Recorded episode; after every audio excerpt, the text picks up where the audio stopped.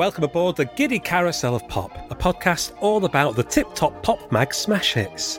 And what we do is take an old issue, usually from the 80s, although we may slide a year or two either side of that, and have a good poke around its pages with a guest who could be a pop kid, someone who worked on the mag, and with any luck, maybe even a pop star who appeared on its pages. Still working on that one.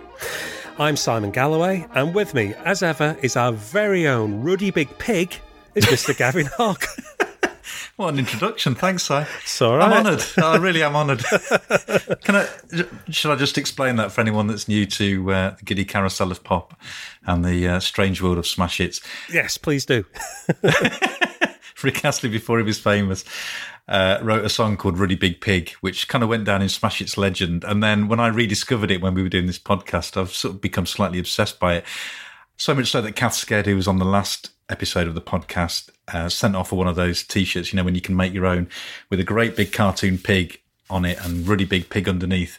And I've taken to wearing it and tweeting Rick Astley. I'm trying to get a re-recording. You know, there's, there's bound to be a Rick Astley box set coming out soon. It needs the unreleased version of Really Big Pig. Surely. There's, there's got to be. We've got to have that in the world. There's got to be more people who want to hear that. Anyway, yeah. So that's why I'm the really big pig. Thanks, Si. it's all right. Anytime. Um, so we've got a few uh, shout outs and mentions before we get stuck into the uh, chat today. Yeah, let's do it. I uh, tweeted yesterday uh, just to say that we were going to be recording this one today, and uh, we had quite a few likes. Adrian Specs, hello to you, Adrian. Mark Taylor, How Michael, Timmy Ward, Chris McGrail, Pete Brasted. Uh, Pop Rambler and the aforementioned Kath Sked all got in touch on Twitter and liked our tweet. So hello to all of you. Thank you very much. You got any mentions on the Facebook site? Yeah, got got a few Facebook mentions. Can I just say, Chris McGrail, whenever I talk about Chris on the podcast, that's the Chris I'm talking about. oh, that's the Chris. That's the the Chris. So hi, Chris. Thanks wow. for thanks for getting in touch. Thanks for listening. Hey up, Chris. Um, yes, uh, a few people got in touch on Facebook. Um, Sarah Jane Bradshaw, Ian Duff, Jerry Cassidy, Jared Hopkinson, Steve Fenton, and uh, our old buddy Tim Robinson, who was our guest on the first episode of the podcast. So uh, hello to you a lot. Thanks for uh, thanks for paying attention. You know, it's uh, very nice that, that you've done that. Um, well, we're not on our own, as ever. We do have a guest with us, and it's time to welcome them onto the carousel. Um, for the last 10 years, he's been the CEO of the Professional Publishers Association, traveling the world and banging the drum for the magazine industry. And before that, he was involved in a string of highly successful mags, including being the launch editor for Empire way back in 1989.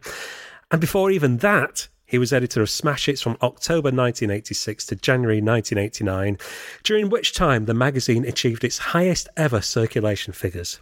It's our great pleasure to welcome aboard the giddy carousel of pop, Barry McIlheney. That guy sounds really good, actually. I like the sound of him. he sounds like a high flyer. he sounds like a high flying, impressive media type. Good afternoon. Lovely to, uh, lovely to jump aboard, scream if you want to go faster, etc. Thank you for having me. Uh, so, no, really good of you to uh, to join us. Um, so, Barry has chosen the issue of The Hits that we'll be looking at, which takes us all the way back to the 25th of March to the 7th of April 1987, with the Mission's Wayne Hussey filling up the cover in his finest goth attire. And if you want to read along with us, you can do just that thanks to a couple of amazing websites Brian McCloskey's Like Punk Never Happened or Smash Hits Remembered. You'll find the links to the scans of this issue in the show notes, along with Spotify and YouTube YouTube playlists that include pretty much all the songs and artists featured in this thrill packed edition of the mag on our website, giddypoppod.home.blog. And uh, we'll also post them on Twitter and Facebook as well. Just search for the Giddy Carousel of Pop or at Giddy Pop Pod. So, Barry, before we get stuck into this issue, mm. can you take us back to what you were doing before Smash Hits and how you ended up being there? Uh, yeah, I mean, it, so I joined Smash Hits October 86. Um, and it still strikes me as, as very strange that three years, only three years before that, so in, in 83, I was still living in Belfast and working in the public library system. I was a, um, a library assistant. I had a career path mapped out in front of me, potentially become assistant to the librarian, then assistant librarian, then potentially librarian. Um, and I'd been there for about two or three years uh, was and I'd been writing, you know, here and there, and was the correspondent for the northern correspondent for the Hot Press, which was the sort of Irish equivalent of, say, the NME. But really was in Belfast, living with my mother and destined for a career stamping books and charging people seven pence for bringing back their Catherine Cookson book six months later, whatever. Um, so, I mean, it was sort of an incredibly fast process. I left the library and left Belfast in 83 to go to journalism college, postgraduate journalism course at City University in London, and at the same time to see if I could start writing and supplementing my meagre student grant back in those glory days um, by writing for the Melody Maker, who I'd started freelancing for when I was still in Belfast. And that all worked out. So I was basically on the Melody Maker, uh, on the staff of the Maker, as we call it, from, say, the uh, start of 1985. And it was fantastic. You know, I was I was very young, single, um, footloose, fancy free, traveling the world with the Pogues and Frankie Goes to Hollywood and Tears for Fears and, you know, all sorts of people. I was actually quite happy there. Uh, although I guess looking back, I was always sort of at the pop end of the Melody Maker. The Melody Maker was obviously a bit more like the NME, a kind of a rock weekly. And I was more their pop correspondent, I guess. Um, but very happy there. I'd only been there about a year, 18 months. Um, and I got a phone call towards the end of 1986 from, I think, David Hepworth, who would have been the sort of editorial director of EMAP, the company that published Smash Hits. Melody Maker was published by IPC, and those were the kind of two big players in the magazine scene at that time. And I was summoned to David's house, uh, a very kind of cloak and dagger, on a Sunday evening. I can still remember it, although it's 34 years ago, believe it or not. Um, and then I was being summoned there for an interview, a chat. I think it was probably billed as, but but really an interview for the editorship of Smash Hits, uh, which had become vacant uh, because the previous editor, Steve Bush, who was the art director when Dave was there, had left. Uh, I think he'd gone to Australia to set up a magazine over there, and they were looking for a new editor. But now, to this day, I don't really know why they approached this young, pretty inexperienced, not long out of Belfast, former librarian, currently on the Melody Maker. It's not. It's not the most obvious uh, fit. But I went. I went to Dave's house, which I'll talk a bit about if you like. And uh, not long after, was appointed editor of Smash Hits at the start of October 1986 you say you remember uh, going to Dave's house on that Sunday night. So, so what happened? If it was all cloak and dagger and stuff, it was all very cloak and dagger. Um, and Dave had said that it would be him and a guy called Tom Maloney, who's a crucial part in all of these stories because Tom was the essentially the managing director of that part of EMAP that published Smash Hits, uh, and at this point just seventeen, I think, as well.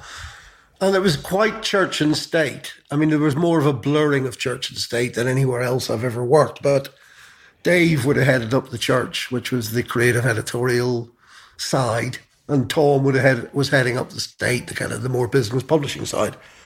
Which didn't mean that Tom Maloney didn't have very strong views uh, on editorial, or that Dave, you know, was completely uh, naive when it came to the business. But there was there was a sort of slight separation. Uh, and he had said that Tom Maloney would therefore be there as the person, I guess, with the ultimate authority. And of course, being at IPC at that moment, I mean, I didn't even know who the, who the managing director or chief executive of IPC was, but I, but I'm pretty sure he was about 75 years old and sort of, you know, would get a fast lift up to the 55th floor of the tower. And I got to Dave's house, and there was a very young guy sitting on a chair. And I knew Dave because I knew of Dave because he had been presenting the old grey whistle test, and he had also, also just done Live Aid, which would have been the year before this. You know, he was the, the one of the main anchors at Live Aid. So Dave was a sort of public figure, and I knew who he was. But Dave would probably been in his late thirties at this point. I was in my early mid twenties, and um, I thought this must be, or maybe that's Dave's son. This guy sitting there. Maybe Dave had kids really young or something, you know. Um, and this sort of youngster stood up and put his hand out and said, Hello, I'm Tom Maloney. I thought, Wow, wow, I think I'm going to work here. This is exciting because he was younger than me and he was the managing director. I was like 26, he was 25. It just felt like this incredibly kind of youthful, creative, vibrant pair of people. And they interviewed, I mean, it turned into quite a serious interview. And I remember going back after it to the my girlfriend at the time and saying to her, Well, I've got no chance of that. I mean, that was a complete disaster. Um, and I don't know to this day, as I say, whether, you know, in the movies, if they try to get De Niro and then they can't get De Niro and they try Pacino, and if they can't get Pacino, they get Joe Pesci. I think I might have been the Joe Pesci. I, I secretly think they maybe had a couple of others who had interviewed better. And I don't know. And I've, I've always been too frightened to ask either Tom or Dave, who are very good friends to this day. I've always been too frightened to actually ask them, even now, why did you actually hire me? But I got the job and I started, and um, my first cover was Nick Kamen. Uh, I think you can always, if you're a been an editor of a magazine, you always remember your sort of first cover and your last cover. So I went from Nick Kamen, October 86, and my final farewell cover was Neneh Cherry. And those two covers, I mean, they, they bookend, you could sort of see what happened during that period. Um, you know, Neneh Cherry was introducing a whole new age. So Kamen, Nick Kamen was my first cover. Um, but that's not the one I've chosen. We will come to that. so what was your awareness of smash hits before you actually started on the mag? It um it was regarded as a, it was regarded as a bit of a, a, bit of an irritant at first. So if you were on the Melody Maker or the NME, Smash Hits was very annoying because it had come from nowhere. I mean, it had, it had only launched in 78, 79. And with the whole sort of Duran Duran, Spandau, um, Wham, you know, people like that, Culture Club uh, era, it had really taken off. So it was starting, well, it, it, it had started and had become um, a real challenger, real kind of um, insurgent. And, and, and, I think because it was published by EMAP, who at that point were, were, were an unknown force, um, at this point we should have the standard pop quiz question, which is Do any of our listeners know what EMAP actually stood for? EMAP? Do we know? Do either of our co-hosts in the carousel know the answer to this? I don't know. Is it East Midlands Associated Press or something like that? So close, so close. East Midlands Allied Press. Allied Press. As, as a former EMAP employee, I should know. I should know that. it was it was it was colloquially known as endless meetings and parties, um, which was actually closer to closer to the truth. And it was this sort of regional newspaper group. Yeah, because they're based in Peterborough. It was based in Peterborough. Yeah. Published the Peterborough Evening Telegraph, the Stamford Mercury. You know, it was a solid local newspaper organisation that, that had started to move into magazines, uh, Peterborough based at first, with things like Motorcycle News. Um, was was the sort of flagship title, uh, and then Smash Hits was its first, uh, I suppose, move into the into the glossy. It wasn't called that then. The London youth magazine market, which, as I say, would be dominated really I suppose by IPC and to a lesser extent by DC Thomson. So if you were working at IPC as I was uh, at Melody Maker, Smash Hits was very much the kind of the kid, new kid on the block, which we probably didn't take as seriously as we should have, but because there was very much an enemy in Melody Maker like we are, you know, the cool kids, you know, we're, we're writing about the people that matter. Whereas Smash Hits, you know, a writer asking people what colour their socks are, a question that actually was never asked by anyone on Smash Hits ever. Um, so I mean that's uh, that's why, as I say, I was a very unlikely choice, but it was quite a risk. I think it must have been looking back on it. This guy from the Melody Maker, but as I say, I suppose I was at the I was at the poppier end. I, I, I mean, funnily enough, when I went for that interview that fateful Sunday night, I remember I was actually on tour with Five Star for the Melody Maker, which is a strange thing for the Melody Maker to have covered. if you remember five star Delroy Pearson and the gang, and yep. and I would have been the only person in Melody Maker interested in doing that. So I, I remember leaving the five star tour in Glasgow or somewhere and coming back to London, going to Dave's house, meeting the the boy like Maloney.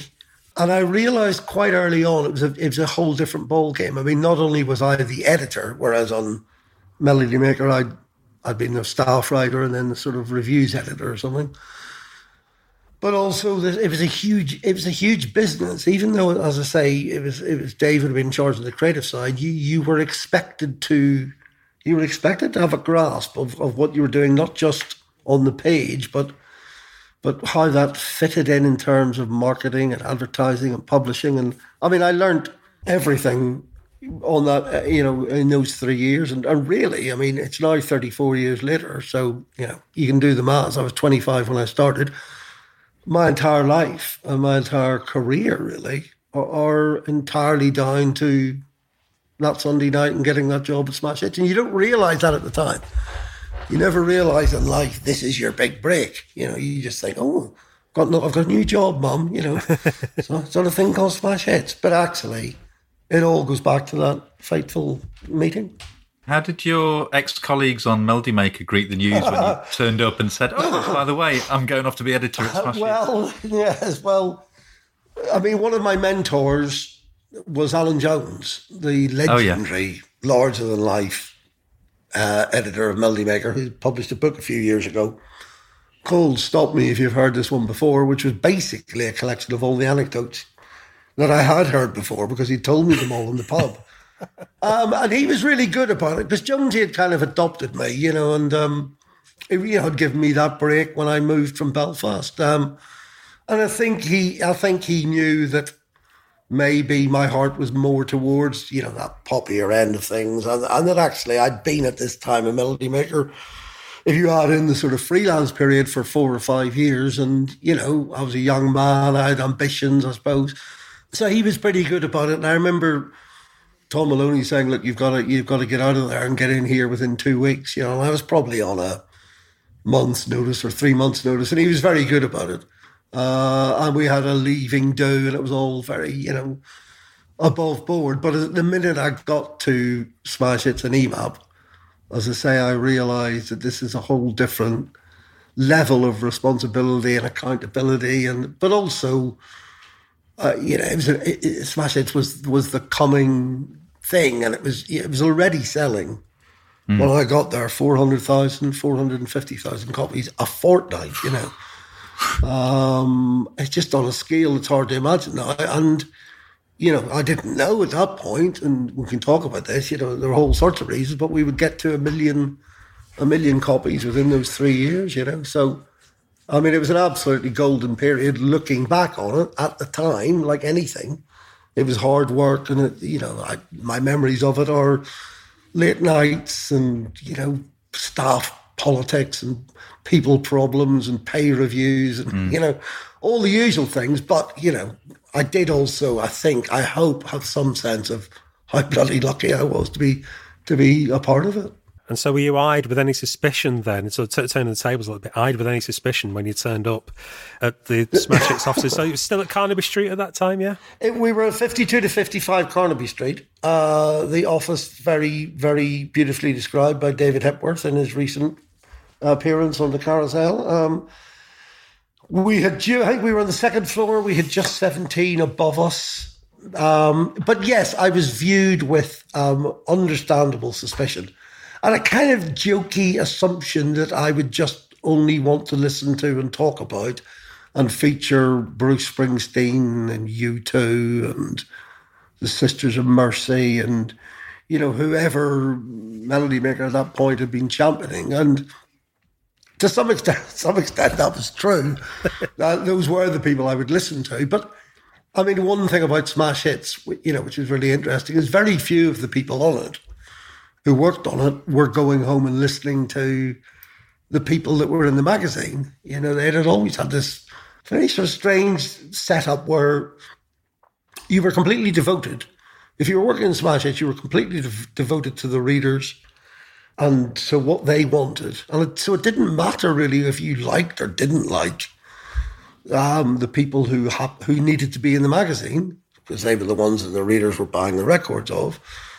And you, your your sort of personal life, your, particularly when it came to what you listened to or what you liked doing, was completely incidental and separate. So you had this very interesting variety of people working on it of all ages and all backgrounds And the only thing that united them was that, you know, every morning they would come to the office and think, right, what is what is 15 year old Karen in Crawley want to be in this magazine? And, and the fact that, you know, you, you could be Neil Tennant and in your late 20s and listening to Al Stewart, that, that didn't matter. We all had this kind of discipline, which was unshakable. And who was working there at the time? Uh, I mean, was there anybody that you already knew when, when you started working there? The only person I would have sort of known of would have been Dave Hepworth, and Dave's involvement was more editorial director. So at this point, Dave he had, he had successfully done smash hits. They had launched just seventeen. They were just they had just launched Q. So Q had just launched in '86, about a month before I got there, I think. Um, so he would have been more involved. He was starting to get more involved with that. Mark Ellen, I also knew obviously from television, from the Whistle Test, and from Live Aid.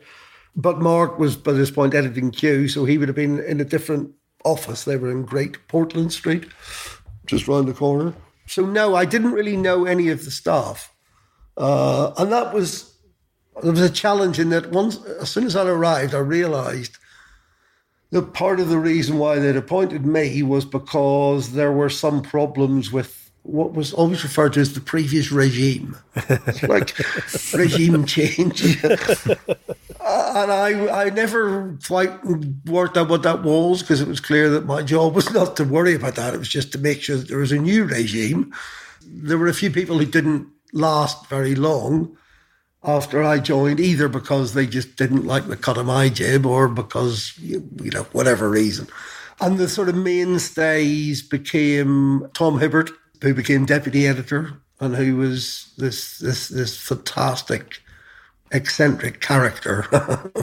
um, Chris Heath, who I think became deputy after Tom. Chris Chris was younger than me. This very sort of soft spoken, um, incredibly clever guy who has gone on to write the definitive uh, books on the Pet Shop Boys and Robbie Williams, and who I met up with last year in Brooklyn, where he now lives and we went like a couple of old media chancers to the Dumbo House, part of the Soho House group in Brooklyn, and at breakfast looking over Manhattan, talking about what we're talking about right now, about smash hits in 1987 and 1988. Um, in a, in a lovely, you know, moment. I hadn't seen him for years, and it's it's funny, you know. There's no other magazine that I've ever worked on that that bond is still there. Where 30 years later, if, you know, if I was to meet Sylvia Patterson on the street, you know, we'd hug and we'd chat. And so I didn't know them, but there became a sort of tight knit crew pretty quickly. Myself, Tom, Chris, Sylvia, Jackie Doyle, the art director from Dublin, Darren Schlesinger, very important figure on it, went on to make TV programs, William Shaw. You know, I, th- I always think a, a, sign of of a good staff is is also what they go on to do, you know, and, and most of those people, uh, you know, have gone on to have amazing careers. Mike Mike Soutar, we'll talk about later, you know, and this was all coming out of this little room in Carnaby Street, and all of us at that time, with the exception of Tom, probably uh, all in our early mid twenties, you know, given absolute freedom to kind of run riot. Um, as long as as long as we didn't make too big a mess of it, which which might take us to to the in question.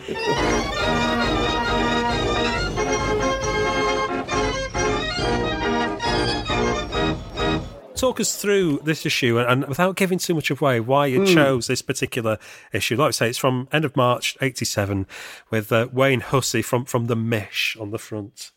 I guess I chose it. Um, well, put it like this: when I go out wearing my PPA hat, so as you said at the intro, I've been running the PPA, which is the kind of industry body for UK magazines for ten years now, and a large part of that is going to conferences and colleges. And I went to this. This from this seems like a long distant golden age now. Only a couple of months ago, when we were still able to go out of the house, I went up to Newcastle as part of this Speakers for Schools initiative that Robert Peston set up a few years ago, where people who have careers, not just in the media, go into state schools and, and, and talk, you know, and don't get paid. In fact, we pay the whole thing, expenses. We talk to the students about our our career. And the teacher said to me, "Could you possibly talk about any failures that you've had in your in your in your career?" And I said, "Well, there, yes, there are no shortage of those, um, because you know there's sometimes the assumption you've had this unbridled run of success, which couldn't be further from the truth." Um, and I used this cover uh, in front of about 200 students, uh, 14 and 15 year olds only a couple of months ago as as an example of how how to fail and how failure can often you can learn as much from it, if not more, than you can from a runaway success. So that's one reason I chose it because I, I talked about it recently, and um, and also because I guess it illustrates some of the conflict that we've just been talking about.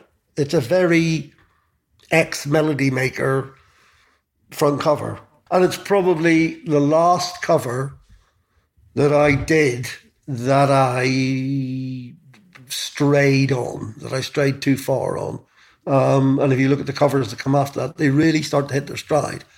And this, so this would have been me six months in, not really entirely yet sure of what I'm doing, to be honest. And having a bit of a punt and thinking, hey, this guy worked in the Melody Maker, let's try that. And realizing very quickly that we're in two different worlds here.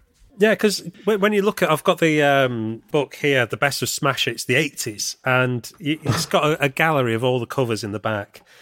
So, so you look at the covers from that Nick Kamen one where, where you came in, mm, mm. and the last one of '86 has got the Housemartins on the cover. and so it's it's not really a, a massive leap or, or, a surprise really to see the, the mission on the cover. And I was I was 13 at the time when this came out, and I was wow. certainly going out and buying mission records. You know, the the singles that they'd had out in '86 and '87, I, I, thought were fantastic. So you know, I, I, was I would have been well pleased to have seen um, yeah. the mission in there. I mean, I think I think. So when I say failure, I mean just to get into it, I think I, I, think it, so. What I asked those students was, can any can anybody out there say who should have been on this cover. So if you look at that front cover, yeah, um, there is a very obvious choice of somebody who actually should have been the cover. Um, um, and just in case people don't have it in front of them, the, the answer to that is is very obviously Janet Jackson. So the choice I had to make at the time, I suppose there were three choices, were Wayne Hussey from The Mission, formerly the Sisters of Mercy, uh, Margaret Thatcher, which is a whole other um, ball of wax, which we'll come to, um, and Janet Jackson. And the reason why it's a failure is entirely to do with with with the so the whole the whole um, strategy behind Smash Hits was basically was driven by the top forty. So the reason why we were able to include anybody from the Nolans through to Bros was not because anybody thought Bros were better than the Nolans or, or, or you know, that Iron Maiden weren't allowed in because all those people would be in the magazine if they were in the top 40. So to some extent, you were trying to align the magazine to the charts. And generally, that covers, the issues that sold the most were the people who were having the most success at that time in the top 40, whether that be Duran Duran a few years previously, or Rick Astley of Roddy Great Pig fame, as, we, as you just talked about. So that's the other reason why there was no there was no individual bias. It didn't matter. You know, I quite like Van Morrison. Van Morrison w- was was not in Smash Hits not because of what he sounded like or what he looked like, but because during this period he probably never had a hit. If he'd had a hit, he would have been in it. So the reason why this fails is because the chart used to come out. They used to announce the chart, I think, on a Tuesday morning. Uh, Mike Smith or whoever it would have been at the time would do the rundown. And my decision to put Wayne Hussey in the cover would have been all about an, a, a, bet, a bet, if you like, that the mission would be higher in the chart than Janet Jackson. And I can still remember I had a company car at the time. This was one of the few um, measures of success of of that you'd made it was you had a company car. I had a Ford Sierra, formerly belonging to the ad director, and I was driving into the West End. And Mike Smith's doing the countdown, and I've already the magazine's gone to bed. You know, it's at the printers, it's about to come out. And he's counting down the top 40, and the mission, uh, have gone in at, like, I don't know, number 32 or something. And I'm just, I mean, that's bad enough. But I'm now just thinking, we've just got to hope that Janet Jackson hasn't gone into the chart because. Because he's got the 20 and he hasn't mentioned it yet 19 and at 18, 17. It's a bit like pointless, you know. Although, please God, you know. And of course, in at number four is Janet Jackson, you know, and, and just the scale of the of the mistake becomes apparent. I had to pull the car over to the side of the road, silent, silently sobbing practically, because I'm still on probation from a purely selfish point of view. I'm probably still on a six month probation period, and the magazine's doing okay at this point, but you know, it hasn't taken off. It's probably selling what it was selling the day I walked in, 400, 450. Uh, and this is just a very obvious mistake because not only is he a gamble because it's Wayne Hussey, but but clearly nobody's really buying the record.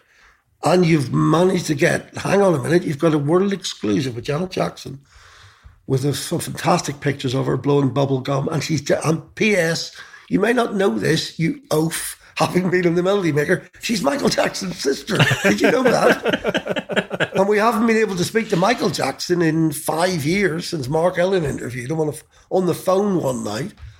So this is, you know, even if nothing else, she is the way into Michael Jackson, who's the single biggest pop star of the moment. And you've put this guy from somebody called The Mission in a pair of dark glasses on the cover. What are you thinking of? So I had that conversation with with Maloney, really, to some extent with Hepworth.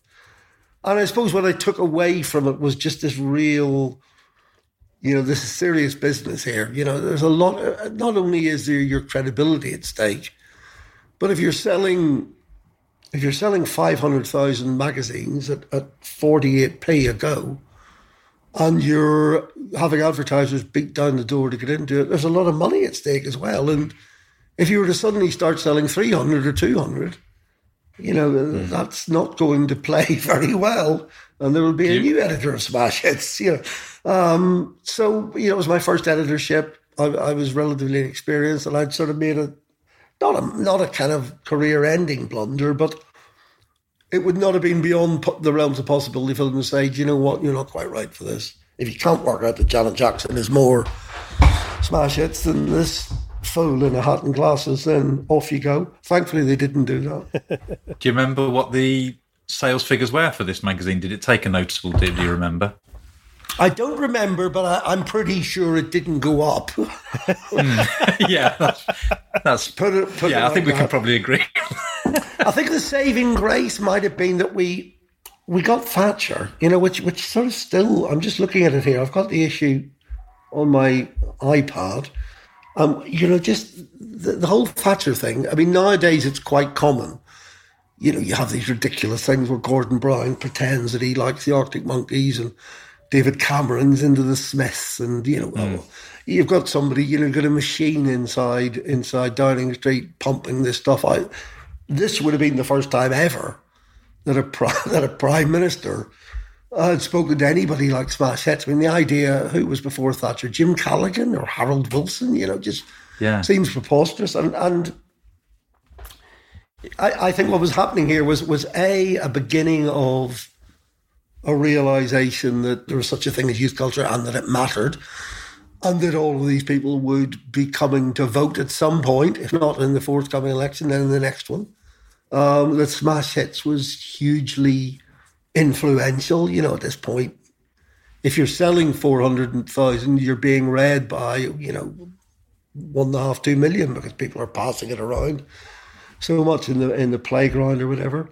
And that this was an important audience. You've also got the beginning, I guess, of of, of some kind of spin doctoring where somebody within within the organization, within mm. government realizes, yeah, this would actually be quite a good idea.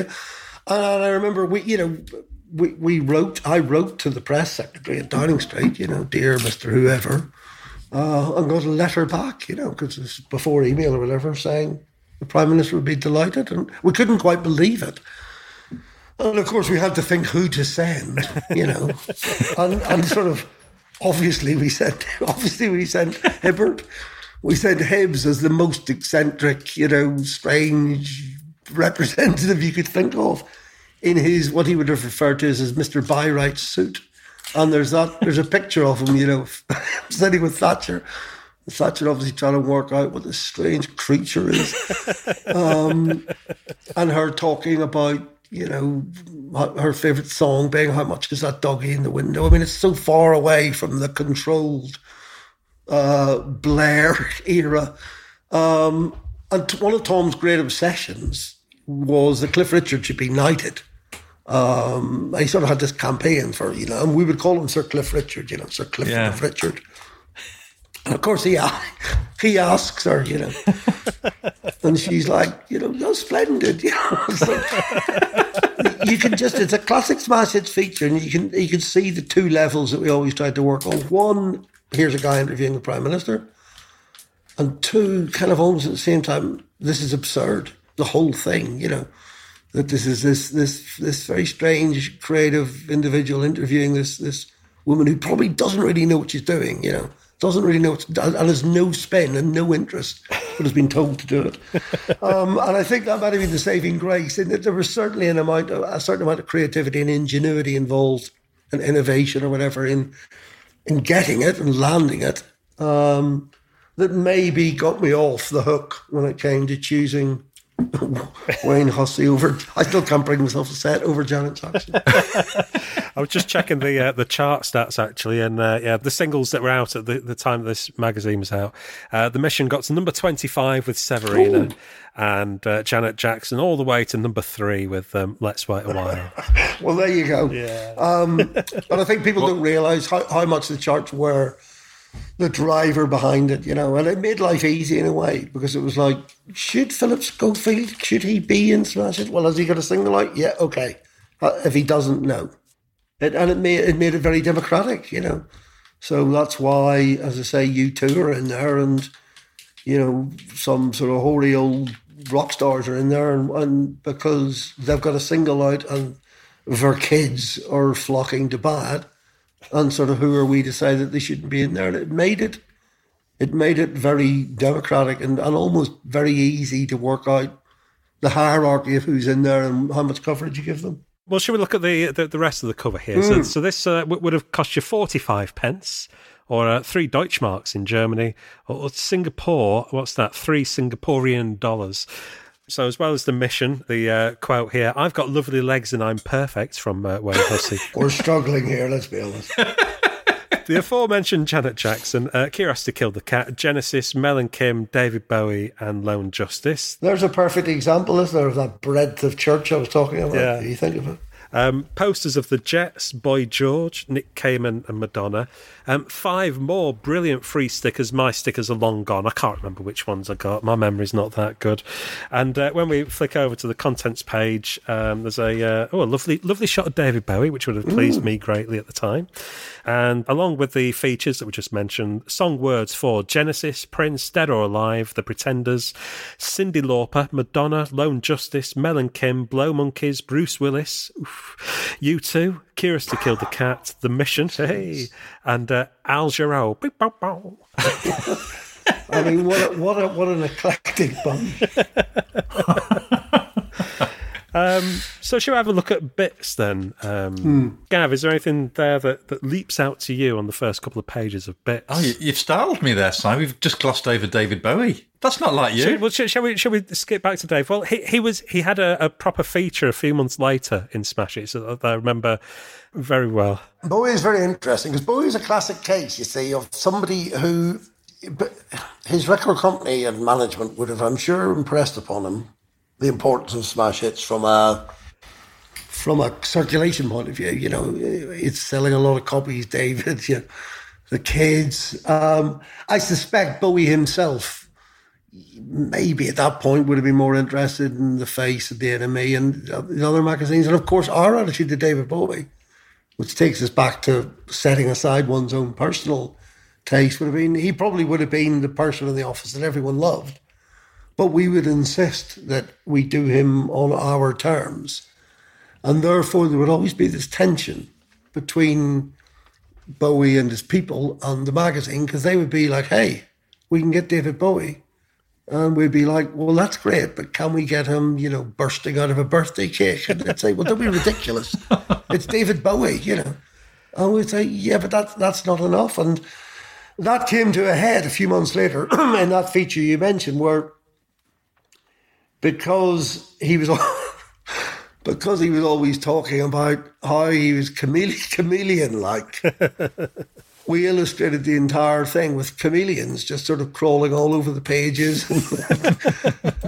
and his people went went ballistic, as you can imagine, when the thing came out and rung me and said, you know, this is David Bowie, you know, he's a, a major artist. You've got these chameleons on. I was like, well, that, that's what we do, you know. Um, so this is probably, he's probably in bits as a kind of negotiated let's get him in at this point and we might do a feature later on if we can get him you know to as i say be bursting out playing a trombone out of a cake or something. That's never happened. I seem to remember that the feature he was on the set of the pepsi commercial that he was filming with tina turner where she's a robot that comes to life and he's some sort of mad scientist. And I, th- I think the, um, the, the interview was done in, in, a break in, in filming for that. I seem to remember I haven't mm. read it for a long time, but that when it's David Bowie, it is burned in my memory. but this particular thing that's just kind of yeah, it's just a, little feature and, a and a rather nice photo of Dave on the uh, set of the uh, Never Let Me Down album cover shoot. But it's because he's got a new single out, he's got a new album coming out, and he's got a, a big old tour coming up, the Glass Spider tour, which everyone I'm sure roll their eyes at when I mentioned that. but I think I, I, may be wrong, but I think that's possibly the only time the, the interview and feature with with Bowie was the only time that he was interviewed for the mag. Well, I think he was going through a strange period. Certainly in my time, so 86 to 89 would have been Glass Spider. Um, and just before Tin Machine. just, bef- just before.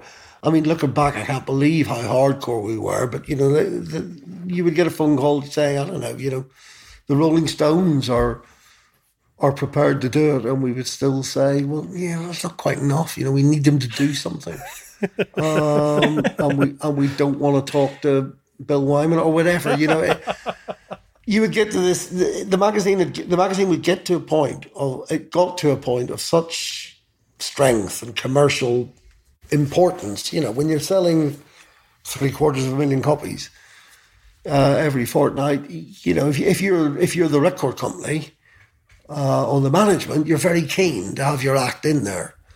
But you would have this tussle between the people who were still very keen to be in there, the artists included, because they needed it, and those who probably felt, oh, I don't really need that anymore. You know, I'm Paul McCartney, I'm David Bowie, I'm I'm whoever, and and that's where the tensions would arise because they would feel that you know they, them coming into our world somehow maybe infantilized him or something. So Bowie, it would have been a mix of his career at a strange period and probably just not prepared, understandably so, to fool around the way that Smash Hits demanded he do.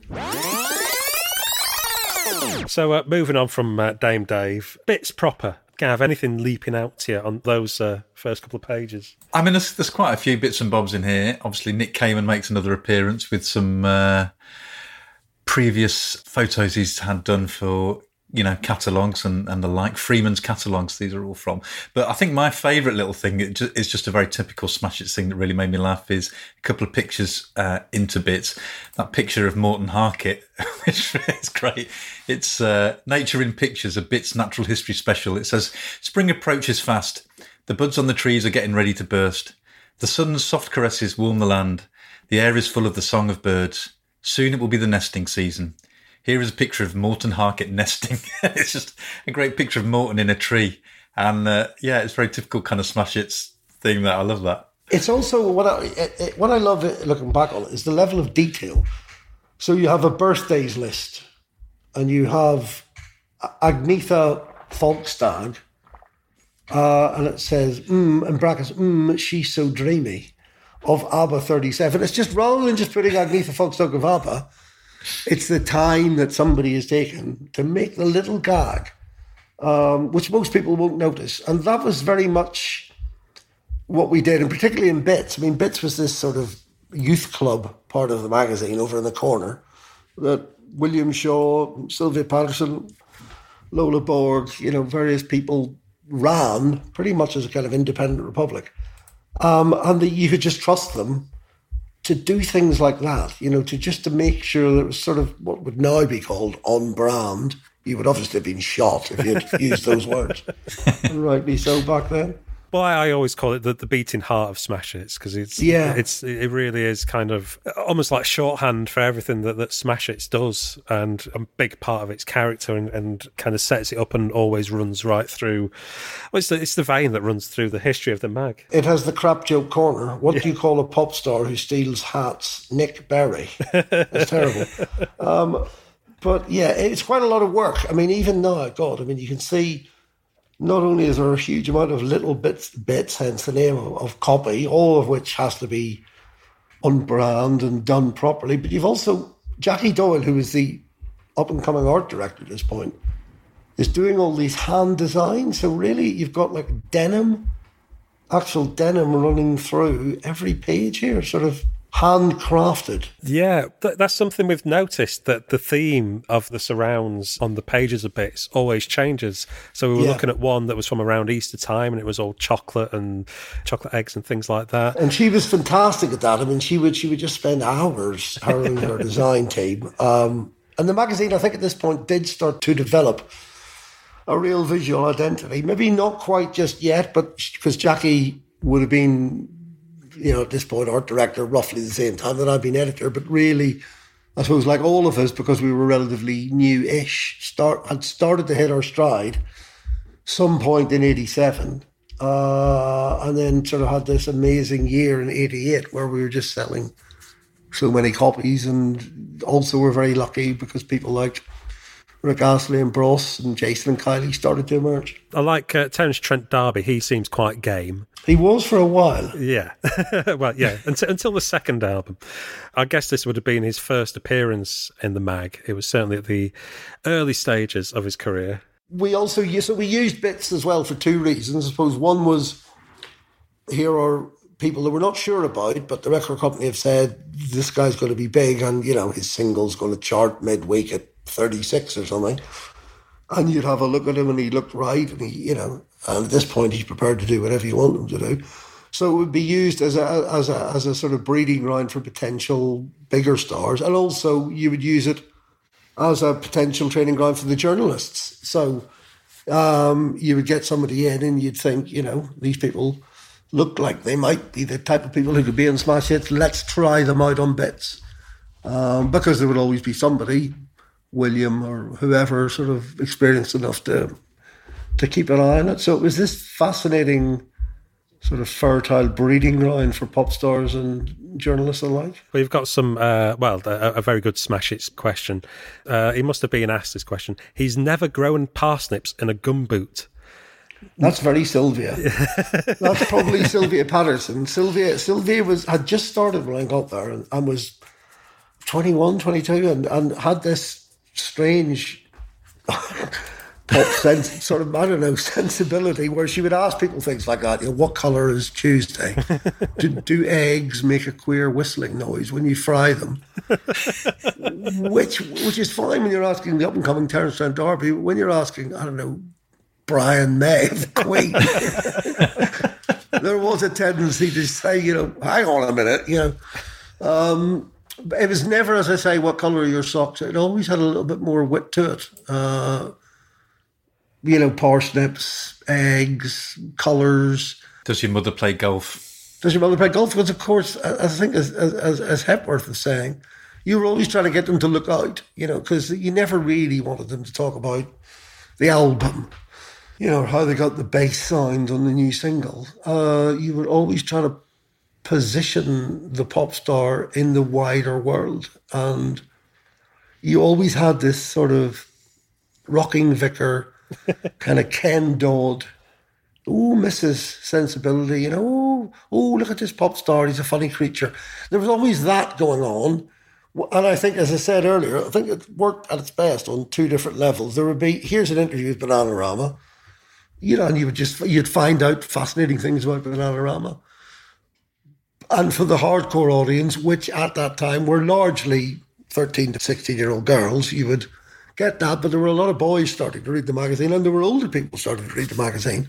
and you would you would always have to sort of make sure that there was enough in there for them as well, hmm. who would really appreciate Terence Trent D'Arby being asked if he'd ever grown parsnips in a gumboot because it's just funny, you know, and you're not going to read it anywhere else.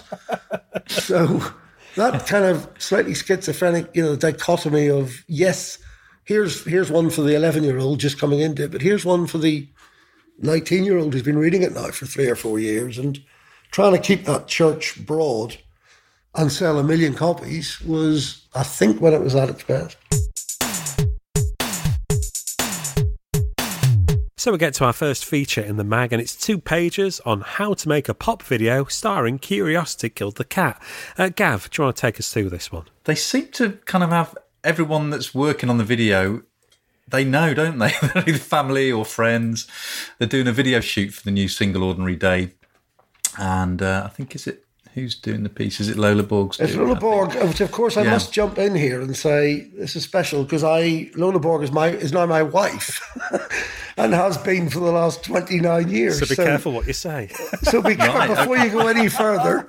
Yeah, I think this Um, is this is why I chose this piece because it's so well written. She, um, I was just speaking to her this morning, and I said, "I'm doing this thing today, and your curiosity killed the cat pieces in it." And she said, "Oh my god, I remember going to Ben Volpierre's mother's house and talking to her at the time." And Ah, okay. I mean, it's amazing because, as I said earlier, I mean, my entire career is depends upon Smash Hits, but actually, I also met um, Lola, who worked at the time mainly on bits and just 17, and we got married in 1991 uh, and have two grown up children together. So, to, you know, it's not uncommon. It was like a family, literally like a family. um, you know, Chris Heath was an usher at our wedding, and you know, etc., cetera, et cetera. And yeah, it was pretty, it was pretty amazing. When I saw, I couldn't believe it. Words Lola Borg. So the the missus, as they say. Well, it's very well written. Uh, really, Thank you. She's I there's a bit. So the bit that made me uh, chuckle is uh, she's talking about the behind the scenes at the video shoot, and she says even more bizarre is that everyone here appears to be a very close personal friend of the group, or if not, then at least a relation. Ben's brother Dominic is the group's inverted commas hairdresser. He informs me snootily. Miggy's, Mig, Miggy's uh, girlfriend, uh, girlfriend's mother, looking very trendy in black and white first shoes, has styled in inverted commas the set.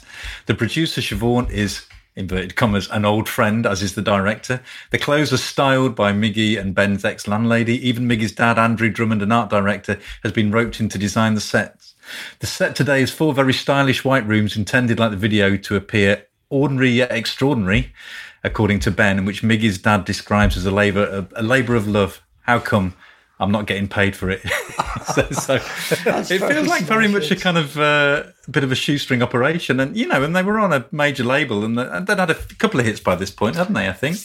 They were they were really interesting because they were one of the first. They were kind of a new wave that came around that time. Um, I remember that cover, fantastic cover of Ben in the denim jacket, wearing all the badges that Smash Hits pretty much made for him. And it felt. I remember doing that issue and feeling like a real shift away from from where we were. They didn't last very long. I mean, there was Curiosity, there was Johnny Hates Jazz, Brother Beyond, Climie Yeah, Fisher. Climie Fisher. I mean, all these groups, you know, who, who they, I suppose they, that was that was another factor at that time. You would have six months, maybe a year, and that was it. Neil Tennant, as I'm sure you know, had this has this theory that all pop groups have an imperial period, and it lasts for three years uh, at its best, you know. And those three years, you can do nothing wrong. You you have hit after hit, but it never lasts longer. And of course, people will always say, "Well, what about the Beatles?" And the answer to that is they had two. They had two imperial periods. They had the mop tops, and then they had the psychedelic. You know, sixty three to 67, 67 to seventy. Um, Oasis, yeah, I know they lasted, but really three years of absolute domination. And I think in the smash hits world, it was even shorter.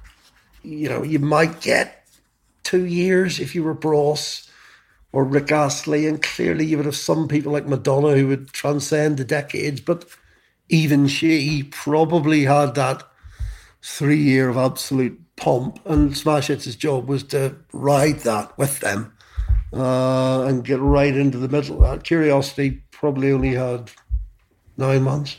I was going to say it's a matter of months for uh, Curiosity. My favourite bit was uh, Nick from Curiosity Killed the Cat. Who I, I, looked it up. He was the bass player. I wanted to know what his role was in the band, so he was the bass player. Um, he's worrying that because he's wearing an anorak, he looks like a house martin, and he's desperately asking for an opinion, looking for assurance. Do I look like a house Martin? God forbid he should look like somebody from the Housemartins.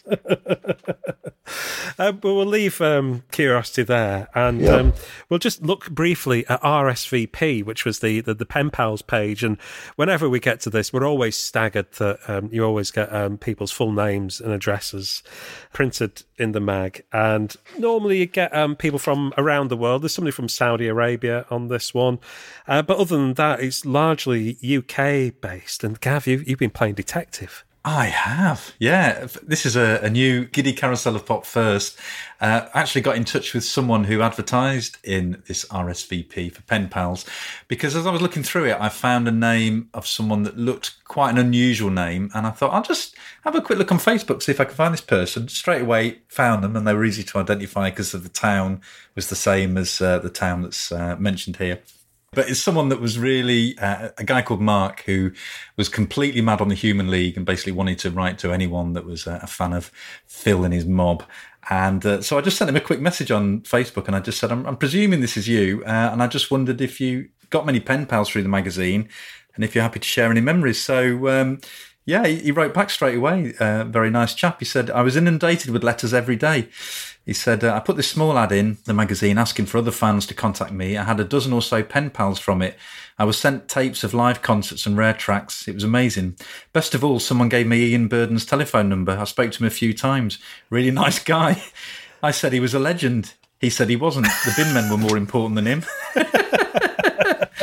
so there we go. So so through that, he got in touch with uh, you know uh, your actual member of, of the Human League, and uh, yeah, I loved RSVP because I think uh, you you heard this from from from Dave Hepworth, but it was it was an astonishing thing, you know, that no longer would exist because it's it's all about pen pals and you have to write. You have to then, you know, go get an envelope, put a stamp on it, go to the post office, post it, wait for it to come in. But the mail bag that we used to get was just sacks of mail. I mean, I'm not exaggerating. Just, you know, postie would come along, Carnaby Street sort of weighed down, you know, with these bags.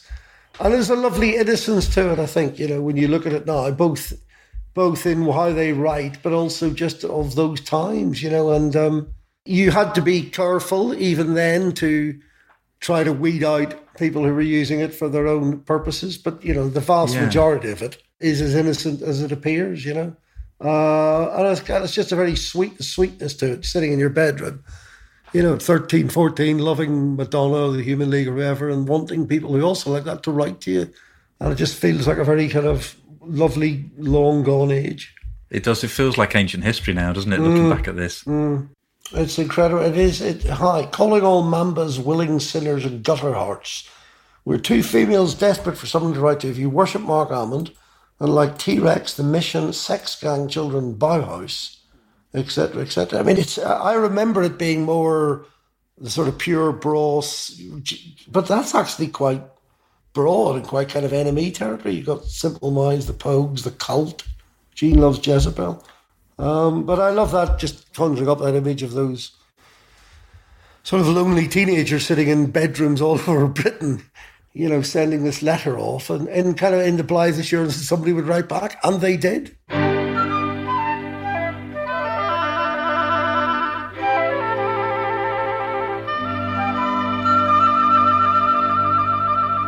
Well, let's um, take a look at the Margaret Thatcher interview, shall wow. we? Come with us, why don't you, inside the hallowed portals of number 10 Downing Street, where the so called Iron Lady awaits your pleasure. And straight away, what I liked about the just the design of this one yeah. is that the main headline, the Margaret Thatcher interview, is done in that Jamie Reid Sex Pistols poison pen letter style. That's true. Of, of cut out letters from newspapers, which I thought quite a subversive way to put this feature in there.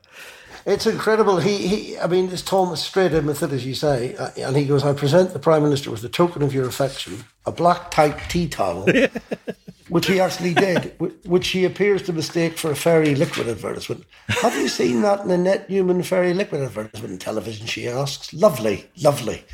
And it's just, it's like, it's a very surreal piece.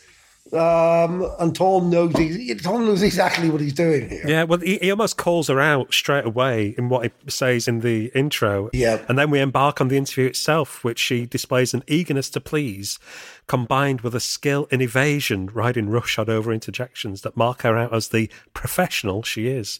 Margaret Thatcher is a serious politician, and she wants your vote. And that evasion absolutely runs through it. And the the Pollard quotes, which we always put great time on. I'm so sad that Elton John is having this difficulty, dash, with his throat. So it sounds quite like as opposed to that other difficulty that we don't want to talk about. and also the uh, photos of stars from bygone eras. Arthur Askey. Who's that there? The, the, Tornados. Lovely. Adam Faith, always melodious. That's the, that's the caption. That's our quote. The, the Beatles, tuneful songs. But I thought what it's classic. What was a good uh, example of the evasion is um, on the first page in the last column. How do you react to today's left wing pop acts? The Housemartins, the Style Council, Billy Bragg, who can't wait to get you out of number 10. So he's just Tom's straight in there, not pulling any punches. And so, can't they? Ha ha ha. Well, I remember when I went down to Limehouse Studios and immediately she just turns it around into to something yeah. else. And there's then, there's, there's, then he just goes straight to it. When are you going tonight, Cliff Richard? Yes. There's no build up. Cliff Richard has done wonders. It was he, and she just sort of talks nonsense, really. I remember him coming back and just the whole office, you know, for one sort of stopping, and saying, How'd it go? You know, what was she like? Because it was such a it was such a moment, and Hibs would just give that sort of grin and say nothing and light up a cigarette and start typing, you know, and three hours later you had it. It was amazing.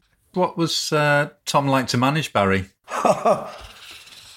well, um, I mean, Tom Tom had been brought into the magazine, I think, with Mark Ellen. He was a close friend of Mark's. He was older, or he seemed older. I mean, I, I think he was older, but he certainly seemed older. And he was, you didn't really manage him, is the honest answer to that. You sort of let him be um, because he kept peculiar hours. I mean, my my abiding memory is of him sitting, smoke chain smoking, bashing away on the old typewriter and just he had he, he lived in his own world, you know, and very much that world that comes into smash hits with the strange expressions and phrases, and he would always do the coming up next week page, which was the most surreal page in the magazine, and you. you sort of let it let him go go with that because you know it wasn't that important. But you know he was an extraordinary character, um, and you know sadly died some years ago and you know we were all at the funeral which unfortunately has become you know as one gets older you start doing as you go to the funerals of people you used to work with. But i think everyone who was on it would have said he was the the kind of guiding spirit of smash hits for for that entire period really. Mm. um and i just I, i've never actually managed or worked with anyone quite like him. You know and i mean that in a kind of good and bad way, but but the, but overwhelmingly good. Yeah, it feels like a real one-off. Uh, you know, a complete sort of maverick, and uh, but just such an energy and a spirit to him. And you know, really, it feels when you when you read the like smash hits from around this period, a large part of his personality is stamped onto the magazine in terms of the vocabulary and the humour, and just that what you were saying before about that kind of sense of of fun with it, as kind of taking it seriously, but taking the piss as well at the same time. Yeah, he brought a lot of that, and he was incredibly kind of kind to me because, you know, I, I mean, he would have had no ambition to be editor, you know, uh, but he was technically the most senior person. He'd been on it the longest, and he was the oldest, and I mean, I'm sure that he more than anyone would have thought, "Who is this guy?" You know, when I arrived, and but actually, we did strike up something of a bond, and. um maybe because I just, I suppose, let him be. You know, I think the worst thing to do with Tom would have been to have said, okay, you know, we start at 9.30 and uh, you've got one hour for lunch and, you know, Tom would drift off to uh, a nearby hostelry quite often, you know. And I just took the attitude of the stuff he's producing is sensationally good. I don't really care how he does that. Yeah. Um, and for a Just period at much- least, yeah, we just let give him his head, and it was fantastic. And Yeah. of course, he took all of that onto Q. So he started the Who the Hell column on Q. So every month on Q, they would do Who the Hell does whoever think he is. Uh, and that was Tom. I mean, for the first, I don't know, the first 60 or 70 Qs, probably it was all Tom.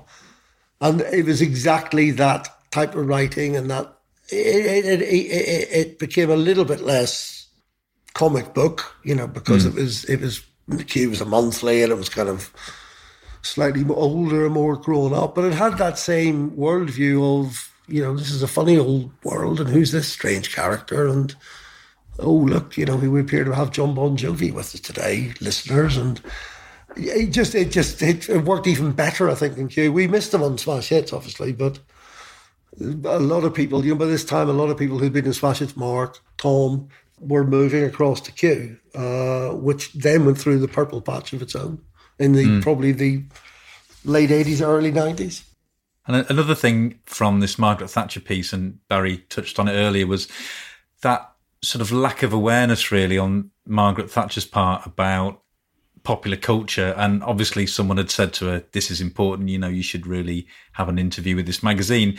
But for example, when they're talking about Live Aid, she doesn't actually mention any of the bands that have played. She, Tom asks her, How did you feel about Live Aid? She says, I thought it was marvellous. I watched some of it on the Wembley thing.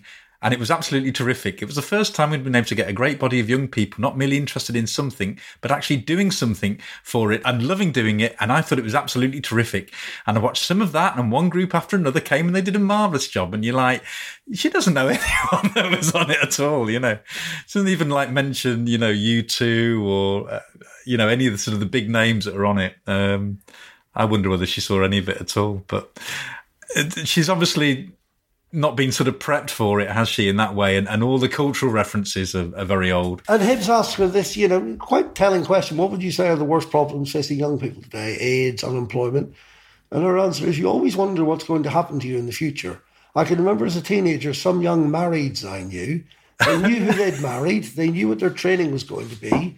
It's a tremendous uncertainty and both the problem. It's just, it's just sort of gibberish. And um, you do, you do, as I say, just by leaving it. He never says at any point, hang on a minute, you know, you clearly don't know what I'm talking about by just saying, and that's Ver Hits, by saying, here we are, come with us, listeners, into the hallowed portals of number 10.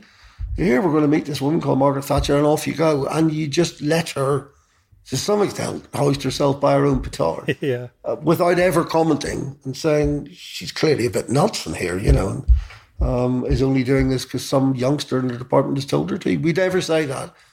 Uh, and some people will read it or would have read it at the time and thought, that's interesting, it's the Prime Minister. You know, and a lot of people would have read it and thought, wow, that's telling in its own way. No, she, she's completely of a different world. And Yeah. she, she just doesn't have any way of making that connection to the Smash Hits audience in, in any way whatsoever. Yeah. Full of evasion and things like that. When when he asks about the, the milk snatcher thing. Yeah. And then she just turns it all into people going out and doing things for themselves and getting a job and whatever else. And She just falls back on the things that are in her world and just can't bridge that gap. But I was interested to know mm. did you have to send this piece back to the, the press No. office at number 10 for it to be checked? No, I mean uh, the whole thing. Looking back on it, was so kind of loose. You know, as I say, I wrote to the press officer. I would have got that name from somebody, and he wrote back on a sort of formal head of paper saying the prime minister would be delighted to to grant an interview with Smash Hits magazine. You know, and that was as far as it went. We. I presume I must have rung at some point and said it's going to be Tom Hibbert and Paul Rider doing the picks. Paul is another great old friend and kind of the pretty much the staff photographer in those days. And my memory, I mean, it's a long time ago. My memory is they came back. Tom wrote it up. Paul did the pictures. We ran the piece. Never heard from them. you know, I mean, it, it's so uncontrolled and unlike. I mean, I know enough from still being in the game to some extent to you know how that doesn't happen now. Yeah.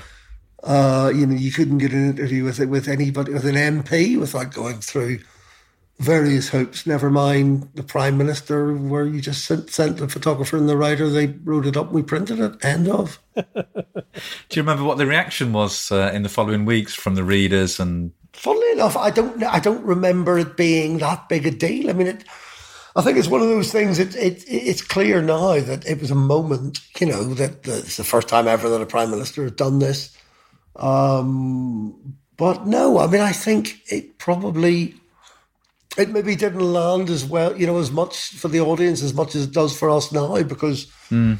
we're older and we're more savvy and we look back and think, wow, that's weird. You know, that whole sort of lack of control and just the tone of the piece is so um, odd. But I think at the time, you know, people are more interested in Janet Jackson. Curiosity killed the cat, is the truth of it. But it is one of those pieces that, that Smash Hits is remembered for. Yeah. It's one of those key things. And I'm so glad I did it. You know, I'm so glad that we we we we, we took that gamble because it wasn't the easiest thing to to put together or well, I mean it wasn't hard logistically, but it wasn't the easiest thing to convince people that we should be doing because nobody had ever done it before. Uh, and I think maybe maybe I'm probably blowing my own trumpet here, but I think because I had come from a newspaper background. I'd I'd worked in newspapers after the library before Melody Maker and maybe working in Melody Maker as well. I think maybe it's something I brought to it was look we could we could actually get the Prime Minister in here. And as I say, I was still adapting to Smash Hit, so maybe this was one of the few advantages coming from that slightly more not political but sort of uh, slightly less poppy background gave. Uh, I don't know, but it probably at the time was regarded along with Wayne Hussey as, as, as not a mistake, but indicative of not quite knowing your audience. But here we are 33 years later talking about it. You were right all the way along, Barry. Thank you. I, so, do you know what? That was just a lengthy way of saying I was right. told you. History has proved me right. Yeah, told you so.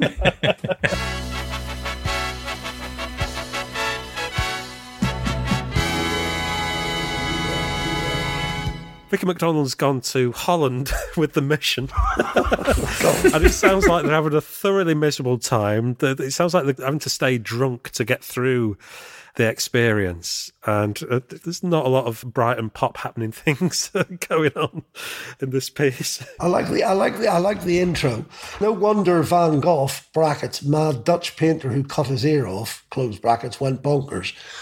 It's very smash hits, isn't it? Because it's telling you something. It's telling a 13 year old there was a guy called Van Gogh and did he cut his ear off? You know, it's it's not the most natural opener, and I quite like that. And the uh, well, the headline of the piece uh, is uh, Wayne Hussey saying, "I want to be in a group that sounds like Madonna," and it follows on, "Tough luck then, matey, because you're in the mission instead."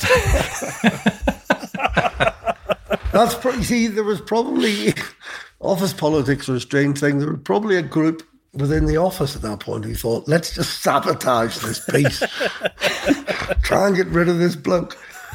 Were thinking this should not be on the cover, and of course, rightly so. And Vicky was interesting because Vicky was very affiliated to the previous regime, mm. the, the the ancien regime.